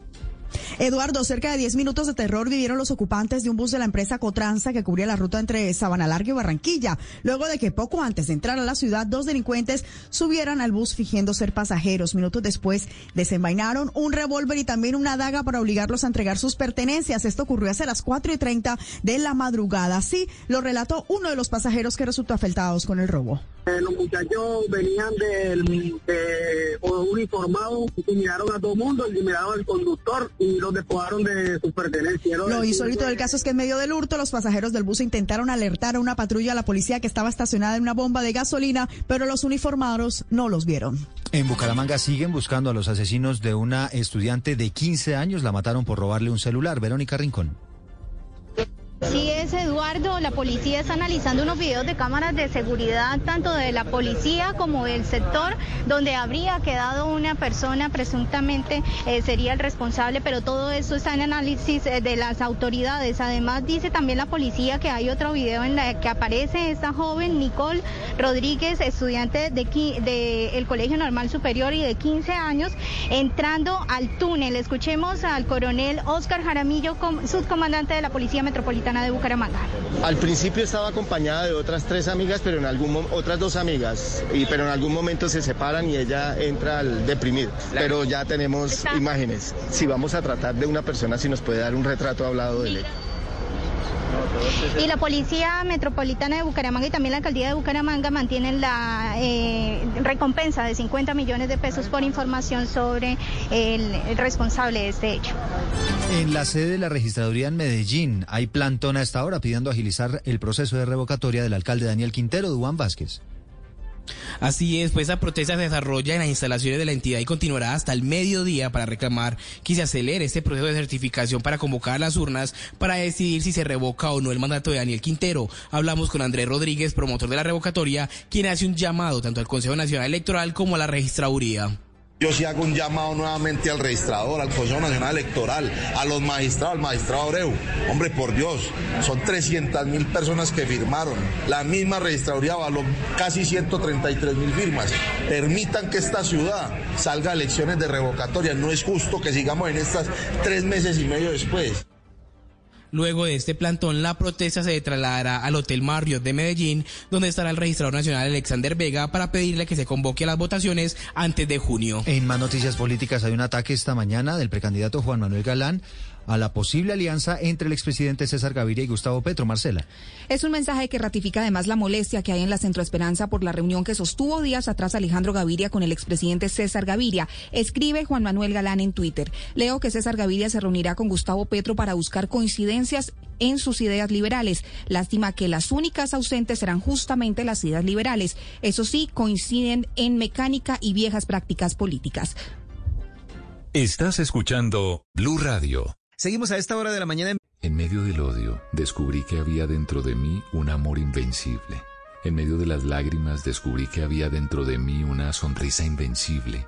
En medio del caos, descubrí que había dentro de mí una calma invencible. Y eso me hace feliz. Porque esto dice que no importa lo duro que el mundo empuja contra mí, En mi interior hay algo más fuerte, algo mejor, empujando de vuelta. Albert Camus. Blue Radio. Estás escuchando Blue Radio. Despierta y haz de tu día uno extraordinario, iniciando tu jornada con positivismo. Banco Popular. Hoy se puede, siempre se puede. Sí, señor Rodríguez, su crédito ha sido aprobado. A Oscar y todas las personas que trabajamos en el Popular nos mueve el propósito de estar siempre contigo con las mejores opciones para hoy y el futuro. Así vivimos el efecto positivo. Conócelo en bancopopular.com.co. Banco Popular. Hoy se puede. Siempre se puede. Somos Grupo Aval. Vigilado Superintendencia Financiera de Colombia. Ahora en Blue Radio, la información de Bogotá y la región. Y atención porque aquellas poblaciones que no hayan cumplido con el límite de vacunación, pero que estén ubicadas en grande, cerca grandes ciudades, como es el caso, por ejemplo, de Suacha, vecina a Bogotá, podrían eventualmente empezar a retirar el uso del tapabocas bajo ciertas condiciones. Juan David Ríos. Eduardo, pues esto es un anuncio que da el ministro de Salud en medio del puesto de mando unificado. Por ejemplo, le cuento que Soacha no alcanza ese 70% de su población vacunada, por lo que la eliminación del tapabocas pues todavía no estaría incluida. Sin embargo, ya se anunció entonces que se están planeando nuevas medidas para todos estos municipios que están cerca de ciudades principales en donde las personas van y se vacunan. Escuchamos lo que dice el ministro Fernando Ruiz.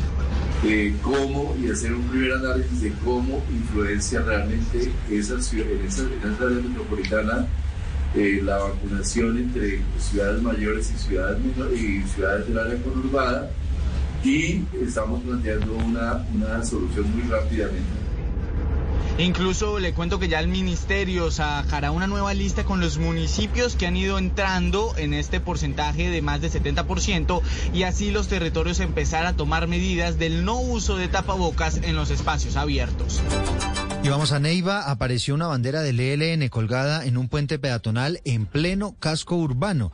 Todo parece indicar que es un acto más del paro armado de esa guerrilla. Silvia Lorena Artunduaga. Zozobra en Neiva por una bandera del ELN que fue instalada la madrugada del viernes sobre un puente peatonal en inmediaciones del Colegio Técnico Superior y el Parque de los Niños. De acuerdo con las cámaras de seguridad del sector, al parecer dos hombres llegaron sobre las 5 y 30 de la mañana y además de instalar la bandera, dejaron al lado un paquete sospechoso. Coronel Diego Fernando Vázquez, comandante de la Policía Metropolitana. Se trataba de dos tarros de cartón tipo alcancías, los cuales estaban desocupados. Estaban dentro de una bolsa plástica y con un rótulo eh, donde eh, decía no tocar. Estos elementos junto con eh, la bandera fueron removidos, vuelvo y repito, con todo el protocolo de seguridad, con toda la capacidad de nuestros técnicos. Asimismo indicó que ya se inició la respectiva investigación para identificar los responsables de este hecho que además generó caos vehicular en la capital del Huila.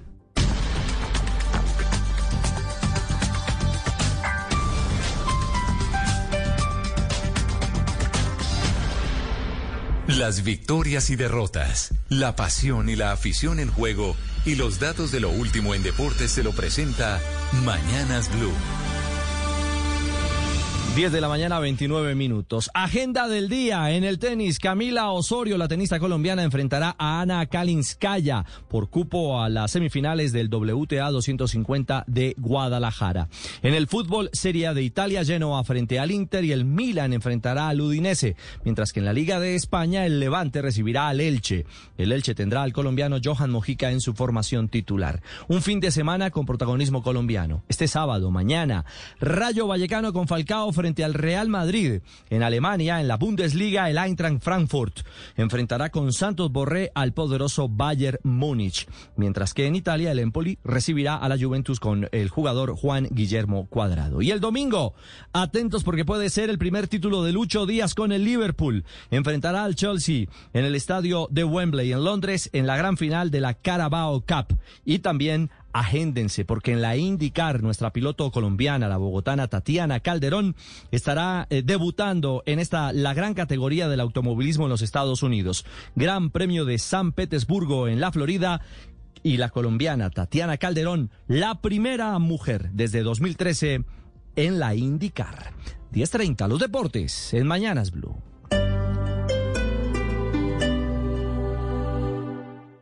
Con App Mi Claro, paga tu factura desde donde estés. Fácil y seguro. Aquí todos son bienvenidos y encuentras todos los medios de pago. Tarjetas de crédito o débito, PSE. Y si no tienes tarjeta o cuenta, tranquilo, aquí también puedes pagar. Si aún no la tienes, descárgala y paga desde donde quieras y a tu manera. Conoce condiciones y restricciones en claro.com.co. De Diógenes compré un día la linterna a un mercader. Distan la suya y la mía. ¿Cuánto hay de ser a no ser? Blanca la mía parece, la suya parece negra. La de él todo lo entristece, la mía todo lo alegra. Y es que en el mundo traidor nada hay verdad ni mentira. Todo es según el color del cristal con que se mira. Ramón de Campoamor. Blue Radio, la nueva alternativa del sueño de tener vivienda propia en Salitre Living de Constructora Bolívar. Vive en una excelente ubicación, diagonal a la Plaza de los Artesanos y al lado del Centro de Adiestramiento de la Cruz Roja. Amplias zonas comunes para toda la familia. Ven y descubre un nuevo y diferente estilo de vida. Apartamentos desde 168 millones 500 mil. Agéndate en www.salitreliving.co.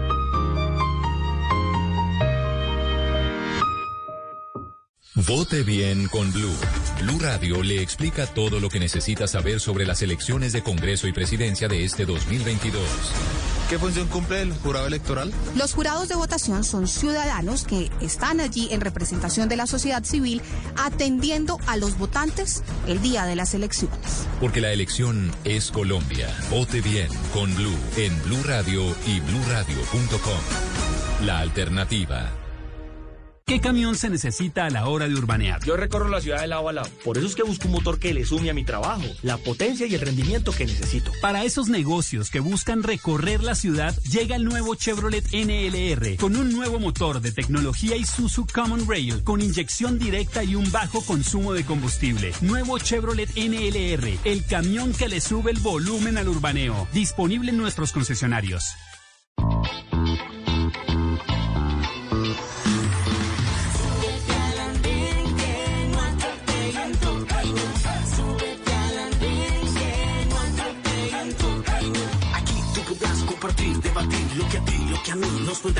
Interesar. Son muchas voces unidas en una. ¿Quién te viene a callar? Hey, ¿cómo va tu país? ¿Cómo va la economía? ¿Cómo va la sociedad? Hey, ¿qué tú puedes decir? Si te quedas te preguntas solo ven, ven, ven, ven.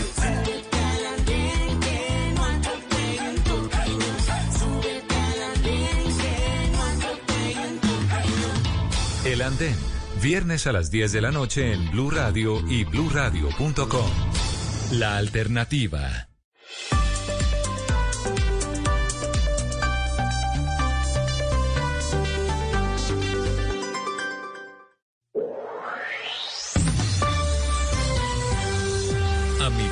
Mañana sigue el debate de ideas entre personajes, noticias y música. Ahora llegan a Mañanas Blue Oscar Montes, Ana Cristina Restrepo, Hugo Mario Palomar, Diana Mejía, Sebastián Nora, Mariana Palau, Gonzalo Lázari, Valeria Santos y Camila Zuluaga. 10 de la mañana, 34 minutos. Aquí a media mañana seguimos conectados con ustedes. Vamos hasta la una de la tarde. Hoy viernes se termina una semana muy movida en el mundo, en lo que está pasando en el planeta. Pero Gonzalo, por cuenta de cómo se está moviendo el mundo, creo que es momento también de hacer una pausa, de poner música, de decirle a los oyentes que nos pueden escribir al 301-764-4108 y que bueno, seguimos observando el eh, planeta, pero aquí estamos para seguir la vida porque ¿qué más hacemos? Hay que seguir la vida de Camila a pesar de lo que está ocurriendo, sobre todo en Europa del Este. Y yo creo que este momento de distensión nos va a ayudar a recordar la década del 90, finales de los 80. Usted em, se acuerda, Camila, que la semana pasada Hugo Mario Palomar eh, nos invitó a traer un playlist dedicado a ese tecno que invadió las discotecas y las minitecas eh, a principios de esa década, de la década del 90. Y por eso hoy vamos a poner algo bailable, porque es viernes y a pesar de lo que está ocurriendo en el planeta, uno se tiene que distraer. Aquí está un clásico, Technotronic.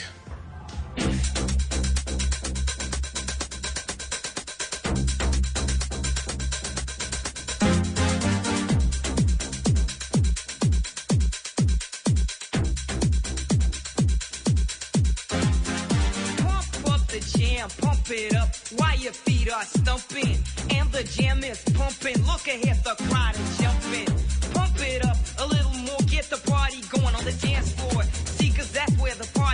you find out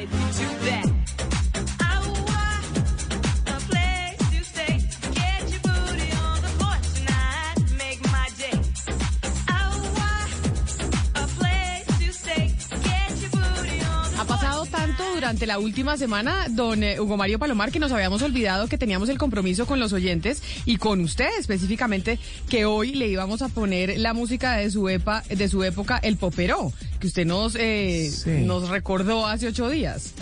Claro, es que hace ocho días ustedes pusieron música, bueno, Gonzalo les trajo a ustedes música de su época eh, de discoteca, entonces yo solicité comedidamente a Gonzalo que este viernes nos trajera música un poquito más ochentera, ¿no? Como esta que está sonando. Y esta usted la bailaba y la, la sabía bailar bien. Eh, yo realmente nunca la aprendí a bailar, Camila, pero bueno, Pero usted no aprendió a bailar recuerdos. salsa ni aprendió a bailar nada. nada, nada, absolutamente nada. ¿Y entonces cómo conquista? Discúlpeme la pregunta.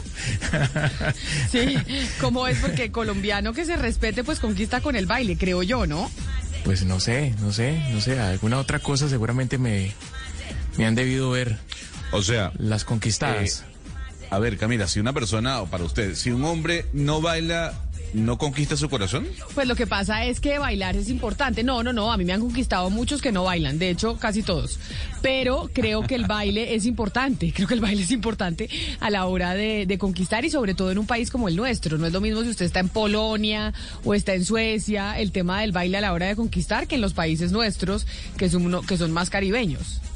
Ah, bueno, bueno, eso es verdad, porque además el baile a uno lo puede trasladar a otras cosas, ¿no? Ya le estamos metiendo un poco de picante. Uno dice, bueno, el señor se mueve No, bien no, bailando. No, Hugo Mario, es verdad. Pero es que- O sea, si uno, si uno ve a, a alguien bailando, uno dice, bueno, si el señor se mueve así bailando, puede moverse bien en, en- en otras facetas, ¿no? Óigame. Sí, sí, pero es que yo, yo, yo entiendo a Camila, a Gonzalo, es que el baile hace parte de las costumbres, de la tradición, de, de, o sea, no hay encuentro social en Colombia que no esté Ah, no existe. el baile de por medio, o sea, siempre el baile es importante y por eso digo que tiene razón Camila, los colombianos, eh, la mayoría deberían o deben saber bailar. Óigame, pero mire, sobre la situación del mundo, sobre Ucrania, sobre Putin, sobre los países que están eh, rechazando y aquellos que no han dicho ni mu, México sigue sin decir nada, ¿no? Andrés Manuel López Obrador, eh, Obrador Gonzalo no ha rechazado todavía la invasión de Rusia a Ucrania o ha dicho algo más. No, no he dicho absolutamente nada, Camila. No han rechazado en lo absoluto esa invasión que se está llevando a cabo eh, y va consono, ¿no? Con lo que está pasando en todo el planeta y las palabras del presidente Volodymyr Zelensky, ¿no? Ayer en horas de la noche, yo no sé si usted lo vio, el señor ya no tenía saco, tenía como una t-shirt, como un suéter, diciendo es que nos han dejado solos. Es que de nada sirve el apoyo moral cuando no se actúa. Nosotros aplaudimos eh, el apoyo y las palabras que nos dan los países, pero aquí no está pasando absolutamente nada y estamos a merced de que lleguen los rusos y pues nos conquisten. Es que le Eh, pregunto, yo- le pregunto por Andrés Manuel López Obrador, porque recordemos que ahora en esta nueva dinámica mundial de la geopolítica, pues López Obrador eh, estuvo acercándose a Donald Trump cuando era presidente de los Estados Unidos, ¿se acuerda? Que era una Sí, cosa que sorprendía mucho. Por supuesto, sobre todo, Camila, porque Donald Trump lo amenazó, ¿no? Recordemos que todo viene de la amenaza de Donald Trump. Le dijo, oiga, señor, o usted me para la situación eh, en la frontera, o yo tendré que no solo construir el muro, sino clavarles, y aunque la palabra suena muy fea, aranceles a sus, productos. Pero- y obviamente López Obrador dijo y se echó para atrás. ¿Por qué le estoy preguntando todo esto? Porque lo que sí parece un exabrupto es lo que dijo Donald Trump sobre México y cómo Estados Unidos, bajo una presidencia de él, debería imitar lo que ha hecho Rusia con Ucrania. Pues Camila, fue un programa de radio y el señor le hacen la pregunta sobre su opinión con respecto a lo que está ocurriendo en Rusia. Y esto dice Donald Trump. A ver, vi en televisión lo que dijo Putin y pensé, wow, esto es una genialidad. Putin declara una gran porción de Ucrania, Putin le declara la independencia a Ucrania. Esto es maravilloso. Eh, y ahora lo que dijo es que el señor está entrando como pacificador de Europa del Este. Pero también aprovechó el momento para hablar de México y dijo lo siguiente. Eso que está haciendo Rusia lo podríamos hacer en nuestra frontera sur. Es la fuerza de paz más fuerte que haya visto. Había más tanques del ejército que lo que yo haya visto y, y queremos mantener la paz, sin duda alguna. Piensen eso. Aquí hay un tipo muy inteligente, refiriéndose a Putin, lo conozco muy bien, pero muy bien, es un tipo muy inteligente. Y esto que está llevando a cabo el señor Putin con Ucrania, lo pudiésemos llevar nosotros sin ningún problema en México. Conquistar para garantizar la paz la frontera sur del país vecino de los Estados Unidos. ¿no? Como dijo Emmanuel Macron, que Putin nos está queriendo llevar a la época de los imperios. Entonces, otra vez a la guerra de los imperios. Y entonces el eh, señor Donald Trump, que tiene intenciones de volver a ser presidente en los Estados Unidos, dice, oiga, qué bueno porque no imitamos a Putin y lo hacemos con México. Bueno, pero yo le voy a decir algo, Camila. ¿Usted no cree que Putin está saliendo victorioso acá? O sea, Putin le está sacando la lengua a todo el mundo, diciendo, yo hago lo que me da la gana. Es que nadie me para. Es que una vez cuando el señor dijo, no se metan en este lío, nadie hizo absolutamente nada. ¿Y por qué eso no lo pudiese hacer Donald Trump con México en el caso que fuese así? O China con Taiwán. Entonces, aquí no, estamos hablando de varias hegemonías, estamos hablando de una sola, que en este caso es Rusia, que realmente está haciendo lo que le da la gana, se está burlando de todo el mundo, del multilateralismo que tanto defendemos, y tanto es así que hoy el señor John Stoltenberg, el secretario general de la, de la OTAN, dijo, nosotros no tenemos previsto enviar tropas a Ucrania. Mire usted. Pues acaba Hugo Mario de decir Vladimir Putin en eh, medios de comunicación rusos le hizo un llamado a los militares de su país que están mm. en este momento en territorio ucraniano que tomen el poder. O sea, ya la orden es directa. Sí. Porque los señores ya están en Kiev. Los está invitando a dar un golpe de Estado, Camila. Eh, pero esto de Donald Trump sí es desconcertante. O sea, a, cuenta de que México debe pertenecerle a, Estados Unidos o Estados Unidos tendría la necesidad de invadir México o alguna provincia de México eh, tiene movimientos separatistas pro-yanquis, o sea, lo de Trump es totalmente mm, salido de contexto y obviamente se trata simplemente de una campaña política que ya comenzó en Estados Unidos y que Trump pretende ganar, pues eh, tratando de aprovechar la coyuntura para eh, hacer quedar muy mal a, al presidente Biden. Pero además, Mariana se me fue. Ay, se me fue Mariana, pero además, pero sí, estamos entrando en una contienda electoral, o sea, ya se está empezando. Es que en Estados Unidos usted ha visto, con Mario, que las campañas son eternas, ¿no? Pareciera que vivieran en campaña todo el tiempo. Sí, claro. Y luego vendrá ya en época caliente las elecciones primarias de los partidos y bueno, estos son más de dos años de campaña, Camila, pero creo que esta vez el tema de Ucrania ha llevado a Trump a iniciar una campaña agresiva contra Biden que hace parte de una campaña o una estrategia política que busca capitalizar. Pues para que veamos las eh, los absurdos que estamos viendo hoy en la geopolítica, ¿no? Estos eh, líderes que usted tanto defiende, Gonzalo, porque usted es hincha de Vladimir Putin, hincha de el señor Donald Trump, de no, y ahora no se no va a recular, ¿o No, pero a ver, pero ya va, uno puede uno puede seguir algunas políticas, pero no estar de acuerdo siempre con con, con, con estos estos em, autoritarios, ¿no? Porque hay que decir son autoritarios. Yo creo en algunas políticas de ellos, pero no tengo que aplaudir todo. Eh, lo que yo quiero decir, Camila, es que lo que está haciendo Putin yo lo rechazo o sea, y lo que ha dicho Donald Trump me parece una barbaridad, pero ¿qué le puedo decir? Oiga, me dice aquí, me, dice aquí un oyente que como que México no ha dicho nada, que si no hemos visto noticias, Gonzalo, me dice Juan a través de Twitter. Por eso digo, México no ha rechazado la invasión de Vladimir Putin. El señor eh, Andrés Manuel López Obrador se pronunció, pero no rechazando, diciendo, ay, sí, eh, queremos la paz, pero diciendo, oiga, esto es inaceptable, como lo hizo el presidente de Chile, no, o usted lo ha visto. Fíjese bien que ahora lo que pasa es que este comunicado fue de hace 12 horas. Yo no, yo no tengo las redes sociales de Marcelo Ebrar, pero el canciller sí, hay que decirlo eh, y, rectificar la información, puso México rechaza el uso de la fuerza y condena enérgicamente la invasión de Rusia, de Rusia a Ucrania. Demanda cese de hostilidades. Esto fue el día de ayer. Recordemos que antes de ayer, cuando ya se estaba hablando de una posible invasión, eh, no se había pronunciado México e incluso en la mañanera el presidente López Obrador no hizo la condena per se como lo hizo el presidente Boric a través de Twitter. Pero sí, efectivamente, viendo un tuit eh, publicado hace unas 12, 13 horas, Marcelo Ebrard sí ya como canciller de México condena lo que está pasando en Rusia. Ah, bueno, eso me parece importante, Hugo Mario, porque yo decía, mm, oiga, entonces el gobierno de Andrés Manuel López Obrador no condenando lo que está pasando en Ucrania y ahora tenemos al que era su amigo Trump diciendo como una estrategia de campaña que es que Estados Unidos podría hacer lo mismo con México. Oiga, Camila, pero yo creo que pues el 90% del mundo está condenando lo que está pasando en Ucrania. Claro que Putin eh, explica unas razones, pero el mundo entero, eh, pues, está indignado, está estupefacto al ver la manera como el ejército ruso está aplastando prácticamente a los ucranianos. Y, y creo yo, Camila, no sé usted, no sé Gonzalo, si habían tenido la oportunidad de ver en el pasado reciente pues la transmisión en vivo y en directo a través de redes sociales de un conflicto internacional como este.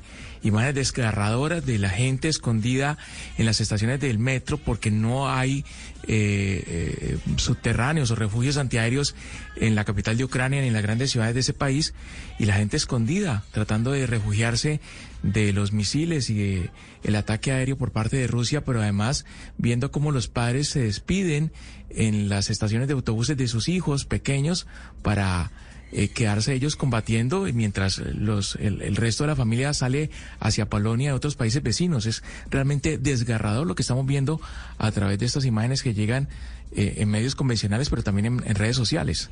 Sí, no, eh, Hugo Mario, las imágenes que ha publicado el New York Times sobre los neonatos que tienen en un, eh, pues, en, un sótano y los están atendiendo, pues, el personal de la salud, una vez más, el personal de la salud donde quiera que sea en el mundo, en un heroísmo impresionante tratando de mantener estos bebecitos, muchos de ellos prematuros, tratando de mantener su vida. Pero mire, sobre, sobre AMLO, hay que decir que, que la mañanera hoy, pues, se manifestó, pero diciendo algo, eh, claro, que es absolutamente neutral, esa neutralidad de la que hemos estado hablando, que en este momento no hay momento para la neutralidad, pero no solamente eso, Camila de Oyente, sino que lo puso, lo metió en la mitad de otra serie de comentarios sobre otras cosas. Es decir, lo metió en un orden del día, como si en este momento estuviéramos hablando de Rusia y vamos a hablar entonces también de, de cinco cosas distintas a la vez. No, un momento, es que eh, en este momento el tema de Ucrania merece un capítulo aparte y, mene, y merece un pronunciamiento aparte. López Obrador AMLO, AMLO, lo que hizo esta mañana fue, en la mañana era coger y echarlo todo junto, pues como decir, esto es algo más del orden del día,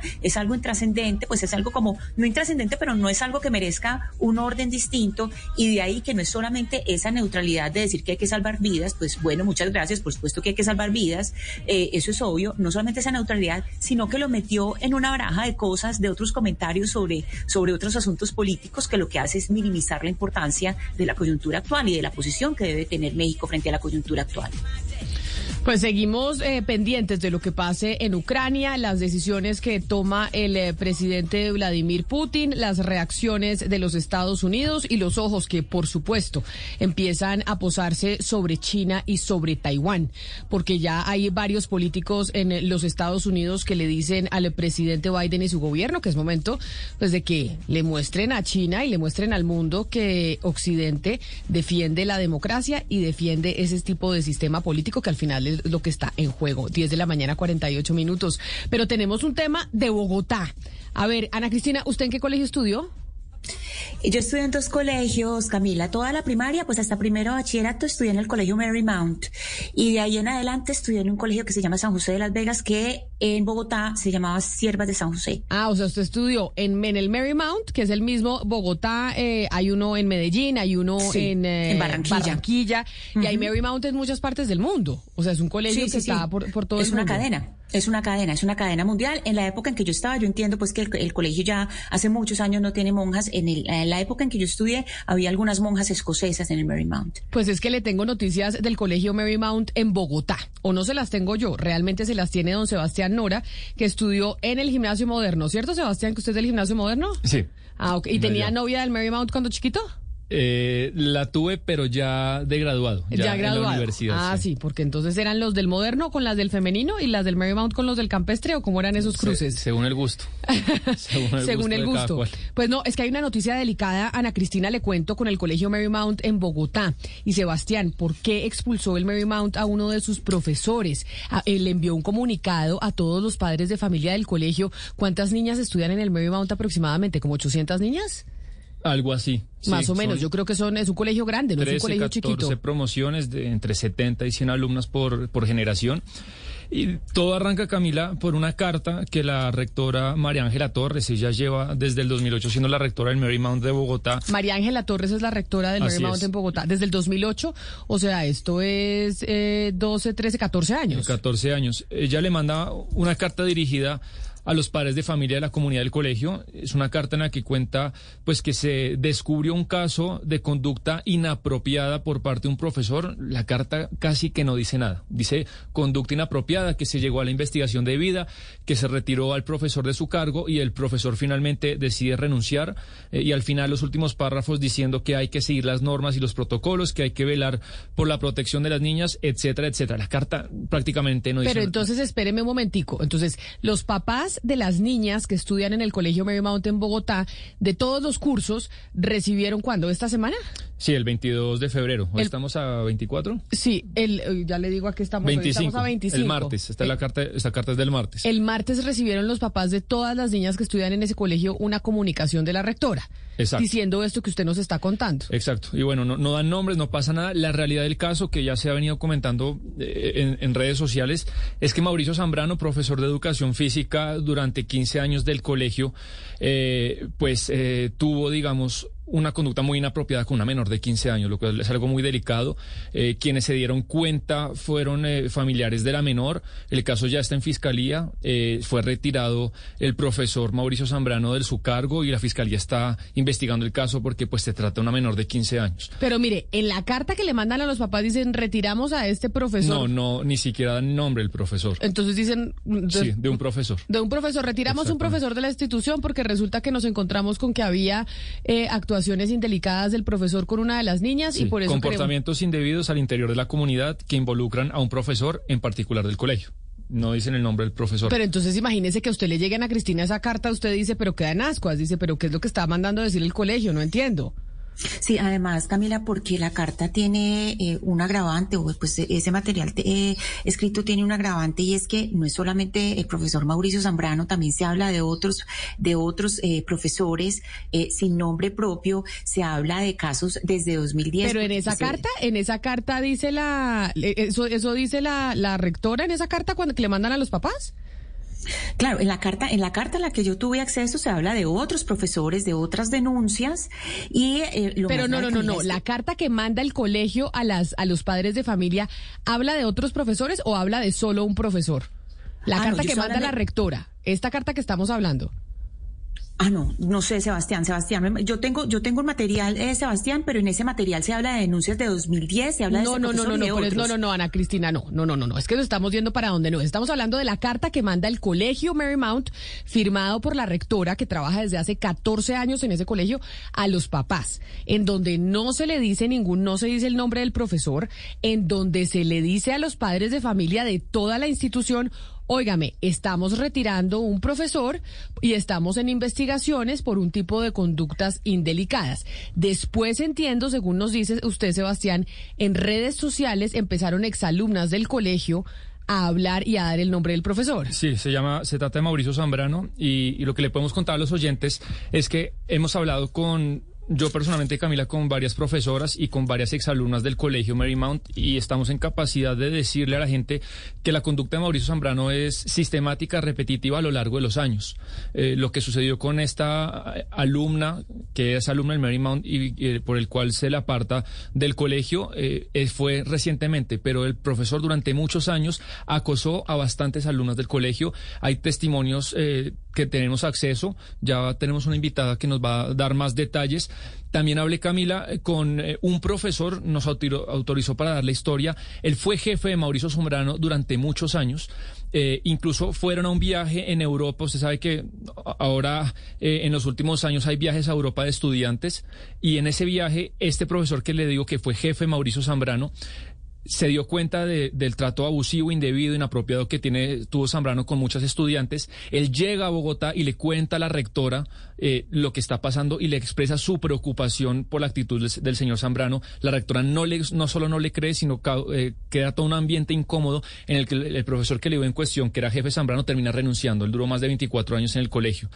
Eh, y la persona que queremos saludar, Camila, es la vocera, de, fíjese, de un grupo de exalumnas. Quiero hacer claridad, no es la vocera de, de las exalumnas del colegio. Usted sabe que, cada colegio tiene eh, una vocería o una institución de exalumnas del colegio. Se reunieron bastantes alumnas, diría entre unas 20, 25 exalumnas, y nos dieron un documento a nosotros en el que estas 25 alumnas cuentan eh, cómo el Zambrano las acosó y les hacía conductas y comentarios inapropiados. ¿Cómo así? Entonces, espéreme un momentico. Entonces, eh, la rectora del colegio le manda a los padres de familia actual una carta diciéndole retiramos un profesor de la institución, no dice su nombre por conductas inapropiadas y que estamos haciendo una investigación. Los papás que tienen niñas chiquitas en el colegio dicen, pero esto qué fue lo que pasó. Y entonces lo que logramos saber es, uno, que ya las estudiantes del colegio empiezan, estudiantes y exalumnas empiezan a poner el nombre del profesor en redes sociales. Y a lo que tenemos acceso nosotros es a un documento de varias exalumnas en donde dicen, Ojo, señores del Marymount, es que esto viene pasando hace rato, hace años, y la rectora del colegio sabía, y no hizo absolutamente nada. Sí, ya antes de darle paso a Carolina, que, que, la tenemos en la línea, incluso una estudiante, Camila, en el 2013 fue directamente donde la rectora hablarle al señor Zambrano y, y, acusar al señor Zambrano y no terminó pasando nada. A esta hora saludamos a Carolina, que es vocera de este grupo de estudiantes de, del Marymount. Carolina, muy buenos días. Hola Sebastián, ¿cómo estás? Primero que todo, muchas gracias a la mesa de trabajo por abrirnos este espacio para que podamos contar qué es lo que ha venido pasando en el colegio todos estos años, pero principalmente para que hagamos conciencia sobre pues cuáles son las medidas que desde hoy se tienen que empezar a adoptar no solo en el colegio Marymount, sino en todos los colegios de Bogotá. Carolina, nos, nos sorprendió cuando nos enviaron la carta que la rectora del colegio le mandó a los padres de familia contando la situación, pero de manera pues muy confusa, porque los padres del colegio no entendían un poco qué significaba esta carta. Cuando usted recibió la carta, o no la recibió, sino cuando se enteró de la misma, inmediatamente hizo referencia dentro de su cabeza a este profesor porque ya ustedes habían experimentado lo mismo en el pasado. Claro, es que eso fue lo que no, más nos llamó la atención a todos. Primero, pues una carta que realmente pues no no le da la importancia al tema que se merece y además que lo que nos llama la atención a todos es que sin haber tenido que mencionar el nombre del profesor, ya todas las alumnas y exalumnas sabíamos de quién se trataba. ¿Y por qué durante años no se hizo nada en el colegio? ¿Por qué la rectora o las directivas del colegio Marymount, si ustedes todas las exalumnas sabían de qué se trataba, sabía quién era, sabían qué profesor era y que tenía este tipo de conductas, cómo puede ser posible que estuviera en esa institución educativa tantos años? Claro, mira, yo conozco de múltiples casos que sí fueron de conocimiento de las directivas y aquí hay un punto muy importante y es que que hayan sido denunciados o no, pues yo no me atrevería a responder porque es que tampoco existía en el momento en el que por lo menos yo estudié en el colegio, un conducto institucional por medio del cual nosotros pudiéramos transmitir estas denuncias. Y tanto así no existía un mecanismo seguro para nosotras que varios de los casos que yo conozco, las niñas se vieron obligadas a negar lo que habían vivido o a minimizar las conductas de acoso porque pues principalmente tenían que seguir conviviendo desde las 6 de la mañana hasta las 3 de la tarde con su agresor y además pues enfrentarse a probar hechos con adultos, con sus amigas, con sus propios papás, eh, de hechos que pues no sabían cómo probar porque es que simplemente no sabían que de esa línea gris estaba mal. Entonces uno piensa que es chistosísimo que el profesor churro del colegio te diga cosas de tu cuerpo, te halague, eh, pero eso, pues, a medida que vamos creciendo nos damos cuenta que eso, que eso no es así. Y volvemos al problema y es que no sabemos qué es ni cómo se siente el acoso y el abuso. Carolina, eh, en este documento, bueno, comunicado en el que varias exalumnas se reúnen para, para ofrecer testimonios de cosas que les pasó con el profesor Zambrano, eh, no sé, cuénteme las dos o tres, eh, digamos, más delicadas o, más graves en el que este documento que, que más ya estamos publicando, Camila, en, en todas las redes de Blue Radio. Sebastián, mira, pues yo ahí por prudencia no me atrevería a contar pues eh, los detalles y las minucias de casos que, que en particular a mí no me sucedieron. Sé que existe ese documento, pero yo me podría referir a lo que yo viví y es que era un profesor que en todas las interacciones uno se podía sentir incómodo.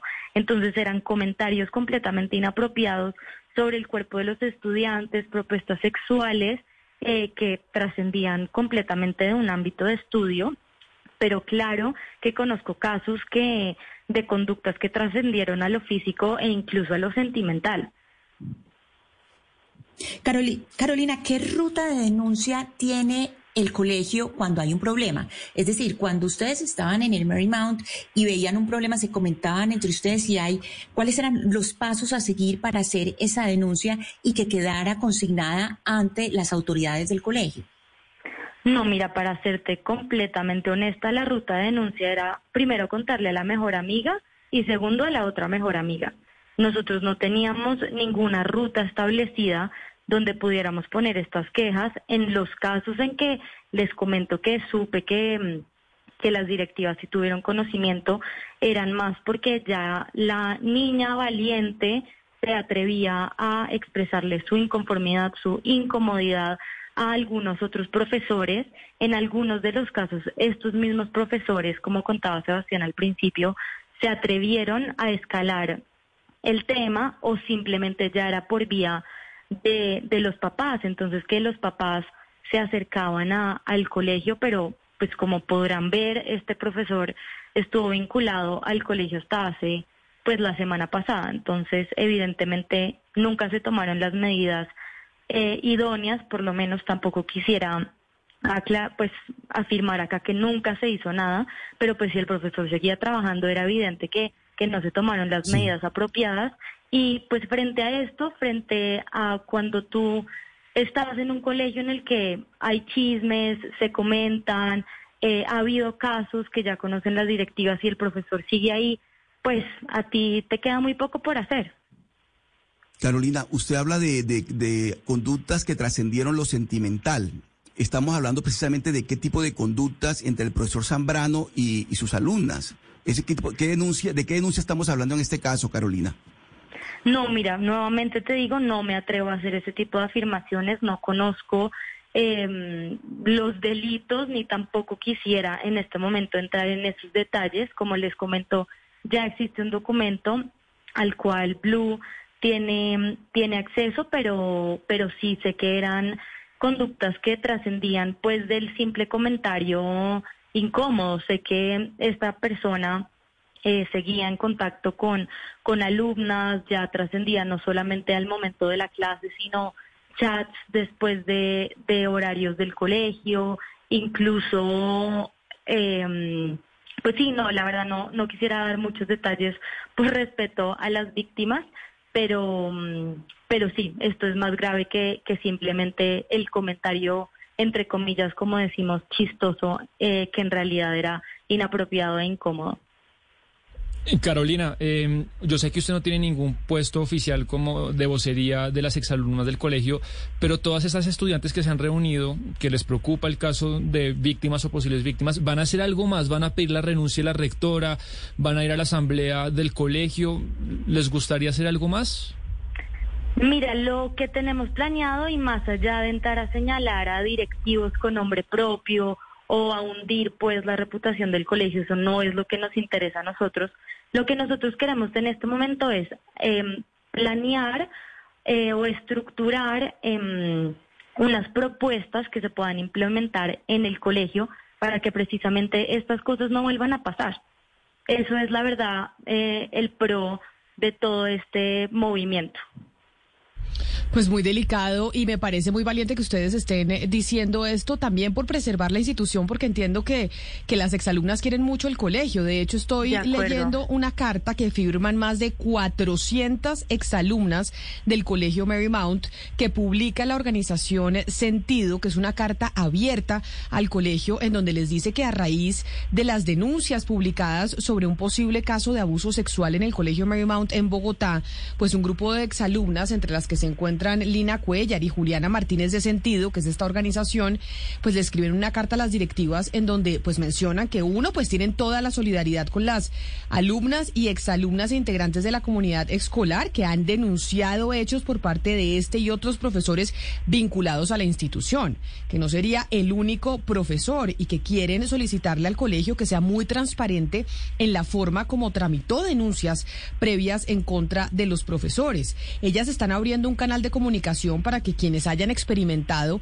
este tipo eh, de situaciones similares puedan compartirlas de manera segura y confidencial y si lo desean, claro, de manera anónima. Escribir, de- crearon un correo que se llama de exalumnas.gmail.com, es decir, de, de dedo, exalumnas.gmail.com.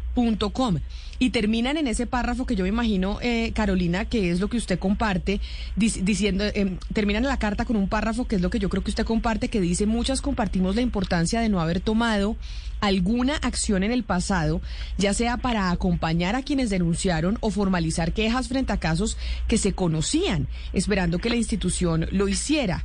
Sin embargo, en es, es momento de buscar un cambio y como exalumnas pues tienen un profundo cariño y lealtad hacia el colegio y con eso eh, sienten pues que tienen que exigirle a la institución que cumpla con los valores que promueve. No puede ser que esto haya pasado tantos años y no haya sucedido nada al respecto. Pero, pero además, Ca- Camila, en respeto que Carolina, por supuesto, no quiere hablar en nombre de las víctimas, pero yo le aseguro, porque hablé con dos de ellas, hubo un caso en el 2013 en el que una persona se le acercó a la rectora a, hablarle del profesor Zambrano. Incluso se abrió una investigación adentro del colegio donde los padres de familia participaron en esa investigación y al final no pasó nada.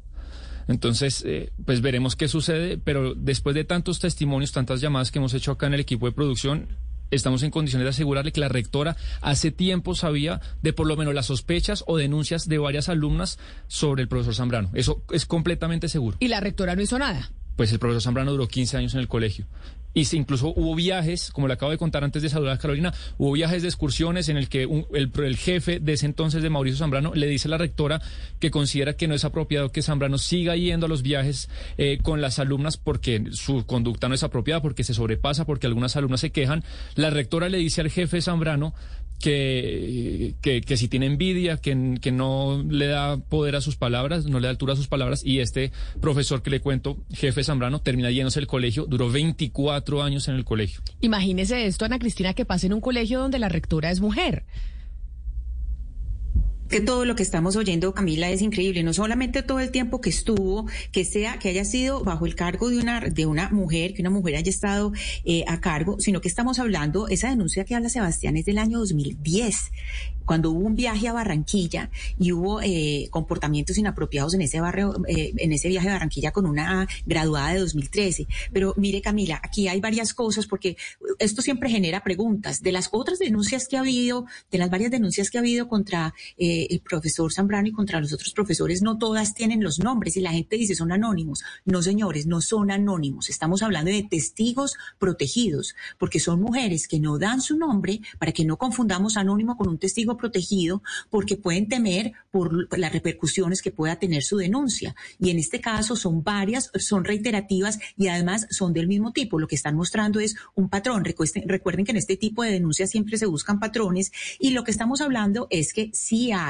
muchas de ellas que caben dentro del Código Penal. ¿Por qué? Porque muchas de ellas son con menores de 14 años. Y con menores de 14 años, y esto pues para que entiendan los profesores que nos están oyendo de distintas instituciones educativas y colegios, cuando hablamos de menores de 14 años, fuera de lo inapropiado, de lo antiético, ya se está hablando de un delito, porque ahí entran en el artículo 208, 209 y 210, donde se habla de distintos tipos, pues de, de donde va desde los tocamientos hasta el abuso sexual, pero digamos el artículo 209, Camila, y a ese es el que me quisiera referir, que es lo que se llama el acto sexual diverso al acceso carnal, que puede dar entre 9 a 12 años de cárcel. Entonces aquí estamos hablando Pero- de actos que verdaderamente pueden llevar a la cárcel si se, si se, no, no solamente depende que, de que se tengan o no pruebas, porque en este caso es muy difícil tener pruebas, nadie anda con una cámara pegada para ver qué le están haciendo, sino que son eh, re- re- reiteradas las denuncias y se ve que hay un patrón de acción y que puede, y que de hecho se ha mencionado niñas de 13 años y que eso ya estaría en el Código Penal como un delito, así haya consentimiento. Con menores de 14 años no existe el consentimiento, hay siempre delito con menor de 14 años. Pero además, Ana Cristina, yo creo que es importante recordar por qué es un delito. Es que, es decir, es un señor mayor saliendo con una niña adolescente, eso puede tener un impacto muy negativo sobre la vida, sobre todo a futuro de una, una persona, de una niña, de una mujer. Es decir, un adolescente, pues probablemente, o sea, las personas no tienen el cerebro, no se terminan de desarrollar en cuanto a su cerebro, sino hasta los 25 años. Un adolescente, pues no toma esta decisión de estar con una persona tan mayor de la misma manera como por ejemplo usted y yo la tomaríamos. La influencia que puede tener un profesor sobre una estudiante es brutal, puede determinar decisiones de carrera, puede determinar decisiones de vida y hay muchas niñas que han tenido ese tipo de relación que han tomado unas decisiones que les ha impactado de manera negativa mucho su vida. Entonces, pues desde el punto de vista no solo legal, pero pues también desde el punto de vista del daño que le pueden hacer a estas niñas, eso es tremendo. Y por eso, y por eso, Mariana y Sebastián, en las instituciones educativas del mundo está prohibido que haya relación entre profesores y alumnas, sobre todo, o profesoras y alumnos, pues porque ahí hay una relación de poder dispar, incluso si usted es mayor de edad. En las universidades eso no se puede. Usted no puede como profesor estar, estar saliendo con una alumna por esa relación de poder dispar que existe entre uno y otro. Pero lo preocupante aquí es que esto venga pasando hace tantos años que tengamos una carta que firman más de 380 exalumnas diciendo esto venía pasando en el colegio, la rectora sabía y no hicieron absolutamente nada. Y leamos algunos de los testimonios, Sebastián, que usted logró recolectar de exalumnas que dicen, oiga, es que a mí me pasó lo mismo. Sí, es un documento, Camila, que, que ya lo pueden encontrar en, en las redes de Blue Radio. Hay, hay muchos, son más de 20 testimonios, pero les voy a leer. Por ejemplo, eh, dice promoción 2013, una alumna cuenta, recuerdo que Zambrano y otro profesor durmieron toda la excursión de noveno, donde teníamos 16 años en la carpa con una estudiante. Imagínese, noveno, uno tiene 15, 16 años. 15, yo creo. 15, 15 años. años. Sí donde teníamos 16 años en la carpa con una estudiante y después nos hicieron una reunión para, para, hablar de eso.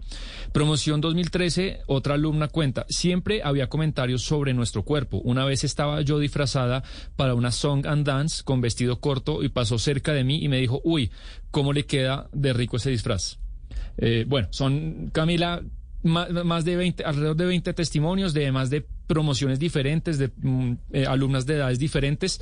Eh, y bueno, pues veremos, como le, como le comentamos, también nos comunicamos con el colegio, yo personalmente con el equipo de comunicación del colegio, y por ahora no quieren salir a medios de comunicación y su respuesta ha sido un poco en el tono de la carta inicial que leímos al principio. No, pues me hacen llegar un comunicado de prensa que emitieron ayer, un comunicado a la opinión pública que escribe el colegio, precisamente por estos interrogantes que hemos hecho desde los medios de comunicación para poder hablar con la rectora de cómo era posible que ella tuviera estas denuncias acá. y pues no, no se hubiera hecho nada dentro de esta institución institución educativa. Y lo que usted dice, Sebastián, es casi que calcado de la carta que le enviaron a los papás a, a, principios de esta semana, que es razón por la cual empezamos a enterarnos de esta situación en ese colegio. Ellos dicen, mire, reconocemos y somos empáticos con quienes se han sentido vulneradas. El colegio abre sus puertas para coger sus historias, reconocerlas y con dignidad establecer un camino para la reparación.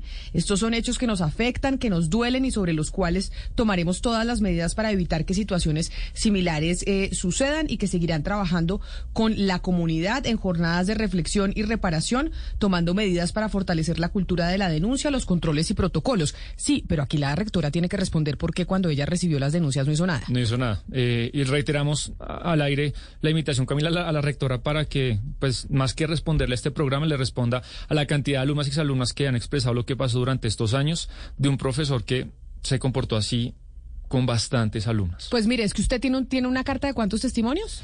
Eh, 18, me, entre 18 y 20. 18 y 20. Y a mí me acaban de mandar la carta que le digo que firman casi 400 exalumnas del colegio, diciendo aquí hay que hacer algo. Y tiene que el colegio seguir con la misión que ha venido eh, pues promocionando y vendiendo siempre. Carolina, mil gracias por aceptar esta comunicación y por hablar con nosotros y contarnos pues la situación que se ha vivido durante tantos años en el colegio Marymount en Bogotá. No, ustedes de verdad, muchísimas gracias por abrirnos el espacio y pues nada, es hacer un llamado a todas las instituciones, no solo los colegios, sino los lugares de trabajo, que realmente leemos la importancia que se merece la formación y la socialización en temas de abuso de poder, eh, de temas de la sexualidad y del acoso. O sea, tenemos que enseñarle a los niños, tanto como les enseñamos matemáticas, como identificar estas situaciones no solo para que no sean víctimas, sino que en un futuro tampoco vayan a ser eh, unos agresores y que pues em- empecemos a implementar los mecanismos seguros de denuncias desde una corta edad para que para que esto no nos vuelva a pasar ni a nosotros ni a nuestros hijos. Claro, preocupante. Camila, pero esto no solamente sucede en Bogotá, sucede en el Valle del Cauca, sucede en todo el país.